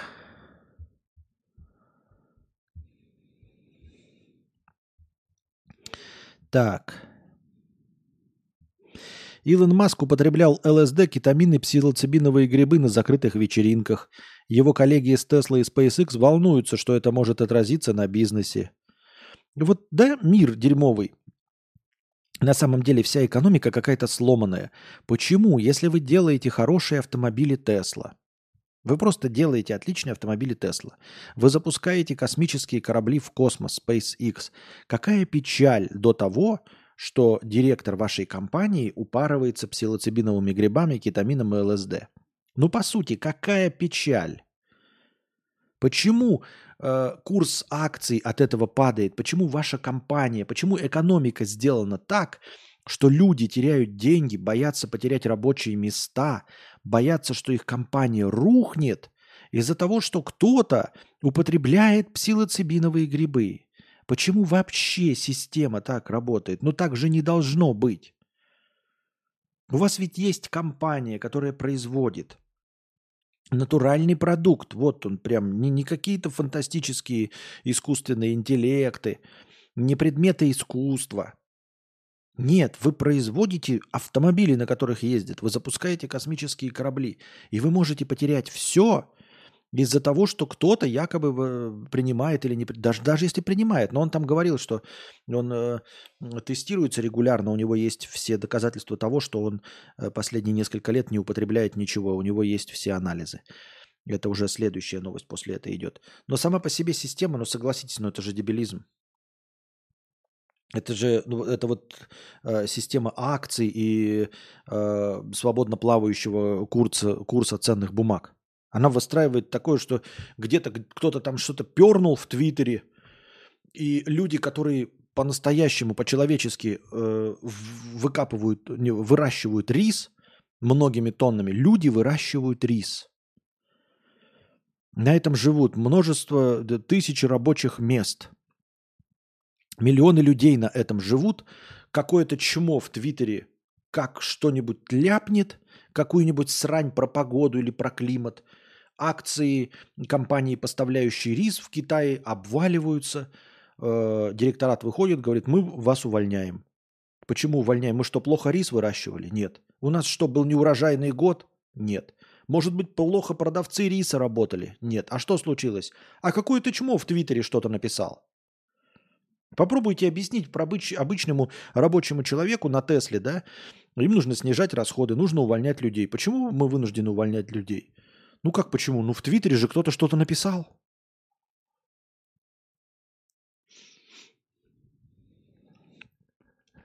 Три тести, три бани стоят. Люди обидятся и не будут покупать. Да это понятно, но так не должно быть. Почему вы обидитесь и не станете покупать Теслу, если это автомобиль Тесла хороший? Какая вам разница, что директор э, ест ЛСД, осуждаемого со всех сторон? Какое это вообще имеет отношение к продукту? Смотрите на отзывы, читайте аналитику. Пускай специалисты проверяют, проводят краш-тесты. Вы же знаете, какой продукт.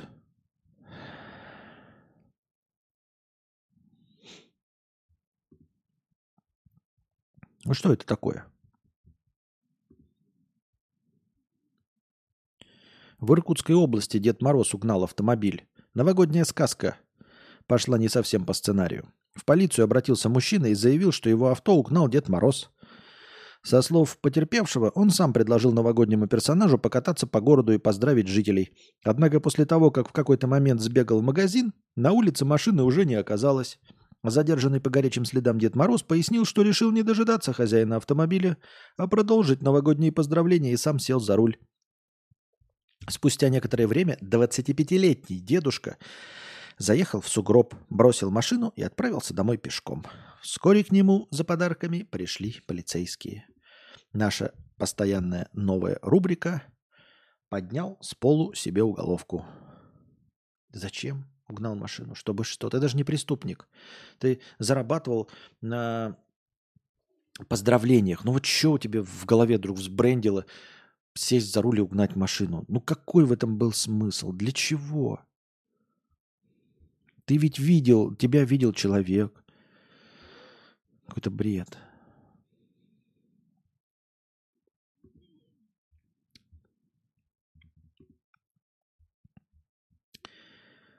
Так. Epic Games выиграла судебное разбирательство против Google. Магазин Play Store признали монополией. Однако обсуждение уступок со стороны Google начнется только в январе. Я не очень понимаю. То есть серьезно выиграла против Google Play Store и признали монополией, хотя на любое устройство Android можно установить стороннее приложение. Я понимаю, когда обвиняют э, в монополизации рынка Apple. Ты не можешь вообще никак ничего установить, если ты не занимаешься прям пиратством и не взламываешь телефон, ты не можешь установить никакое приложение мимо э, App Store. А здесь, мимо Play Store, ты можешь установить, каждый из пользователей Android может установить любое приложение. Я же правильно понимаю? И при этом App Store вообще не монополия, да? Да. Нет, они судятся, они тоже проигрывают. Но они в суде проиграли э, только на территории Евросоюза. Они вот недавно, буквально на днях, проиграли на территории Евросоюза, что они тоже монополисты. И там, там такая дичь вообще. Они на территории Евросоюза проиграли, то есть на территории Евросоюза они включат возможность добавлять какой-то еще стор, помимо App Store. Но только на территории Евросоюза. Это раз. Во-вторых, там какая-то битва идет буквально за каждый дюйм.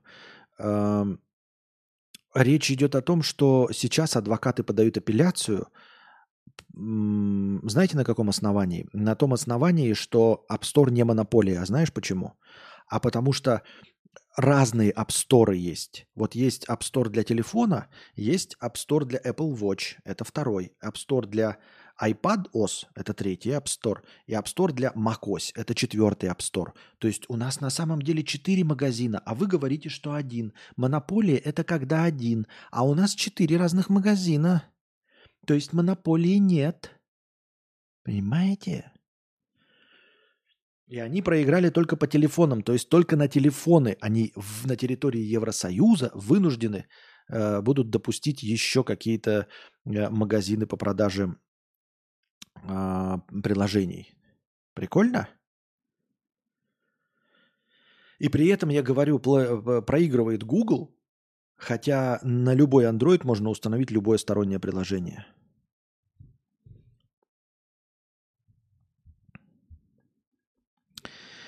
12 декабря 2023 года суд присяжных постановил, что Google злоупотребляет своей лидирующей позицией на рынке магазинов приложений для Android и признал незаконной монополией Google Play с ее биллинговой системой.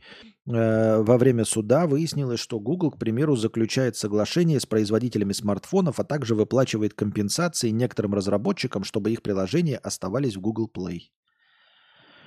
А, ну они еще вон чем занимаются. Видите, выкупают, чтобы они нигде больше не выставлялись. Эксклюзивные права, то есть они типа и, и работают над, над монополизацией рынка. Ам, Соглашение с производителями смартфонов, чтобы они ставили а, их, видимо, да, также выплачивают компенсации некоторым разработчикам. Да, вы спросите, а что другие существуют? Видимо, существуют, но не забываем, что существует же на андроиде и э, как-то Huawei магазины, еще какие-то Xiaomi магазины, но да и Samsung Store существуют, но тем не менее. Кроме того, в материалах дела фигурировали высказывания представителей Google, что они заключали сделки, чтобы предотвратить появление других крупных магазинов приложений. То есть сами себе еще и наговорили. Понятно. В 2021 году закончилось аналогичное разбирательство Epic Games против Apple. Однако тогда вторую не признали монополистом. Видали? А Apple не признали монополистом. То есть Epic Games может ставить любые игры сторонние на Android, ну, просто как АПКшки продавать. Apple не может, и тем не менее они выиграли этот суд. Очень странно. Очевидно, что это чисто юридические игры.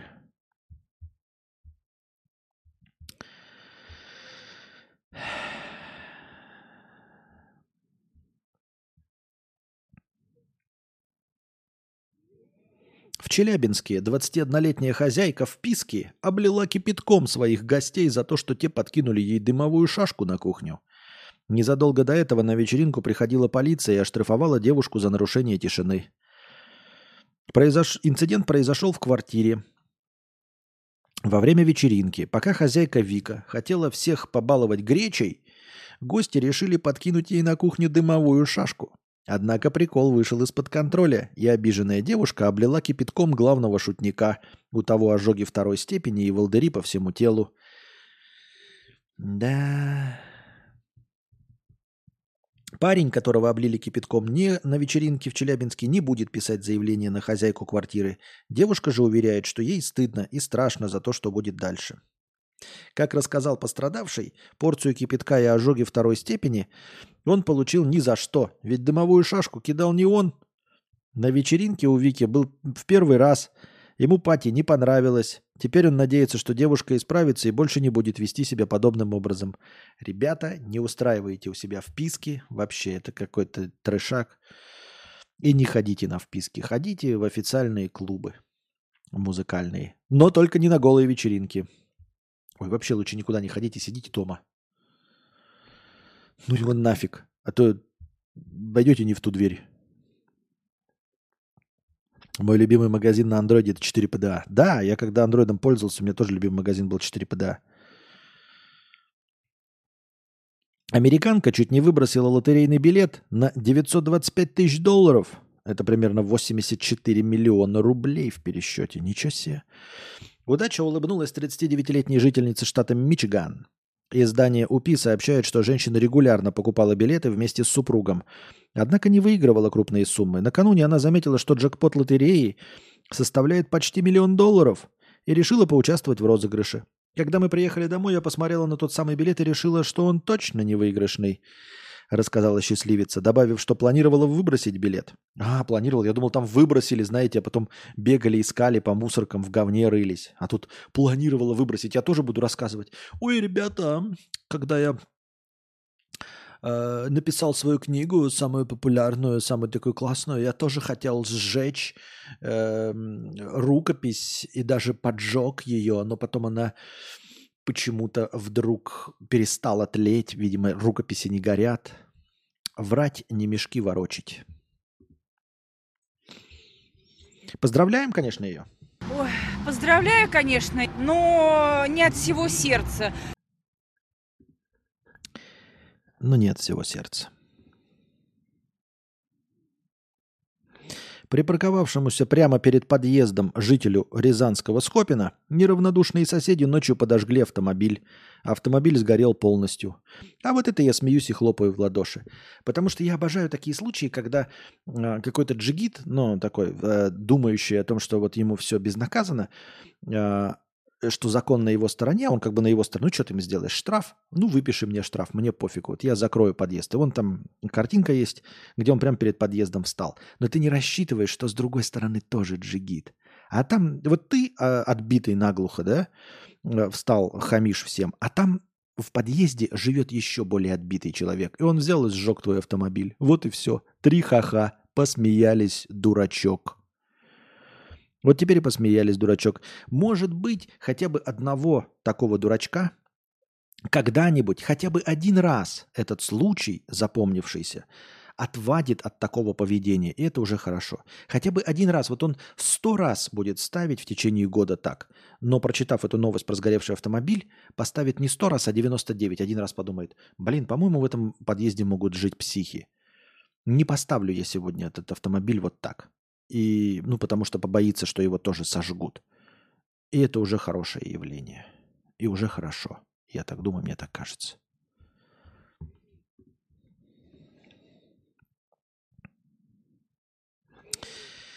Кентавр, ты слышал про мем Алерts от Donation Alerts? Если слышал, то почему не подрубаешь? В смысле, почему не подрубаешь? Он подрублен. У вас есть все ссылки, я не понимаю. Нажми на ссылку, я не понимаю. Есть ссылка Donation Alerts, есть вторая ссылка, где все способы задонатить. Ты туда не вошел и пишешь мне. Зачем? Все есть. Пожалуйста, пользуйся мемалерцем. Никто не пользуется, потому что это дорого. Дорогие друзья, мы дошли до конца хорошего настроения. Надеюсь, вам понравился сегодняшний большой длинный подкаст. Донатьте и приходите, донатьте в межподкасте, приходите завтра с добровольными пожертвованиями, чтобы завтрашний подкаст был таким же длинным, насыщенным и клевым. Надеюсь, вам понравилось. А пока держитесь там. Вам всего доброго, хорошего настроения и здоровья.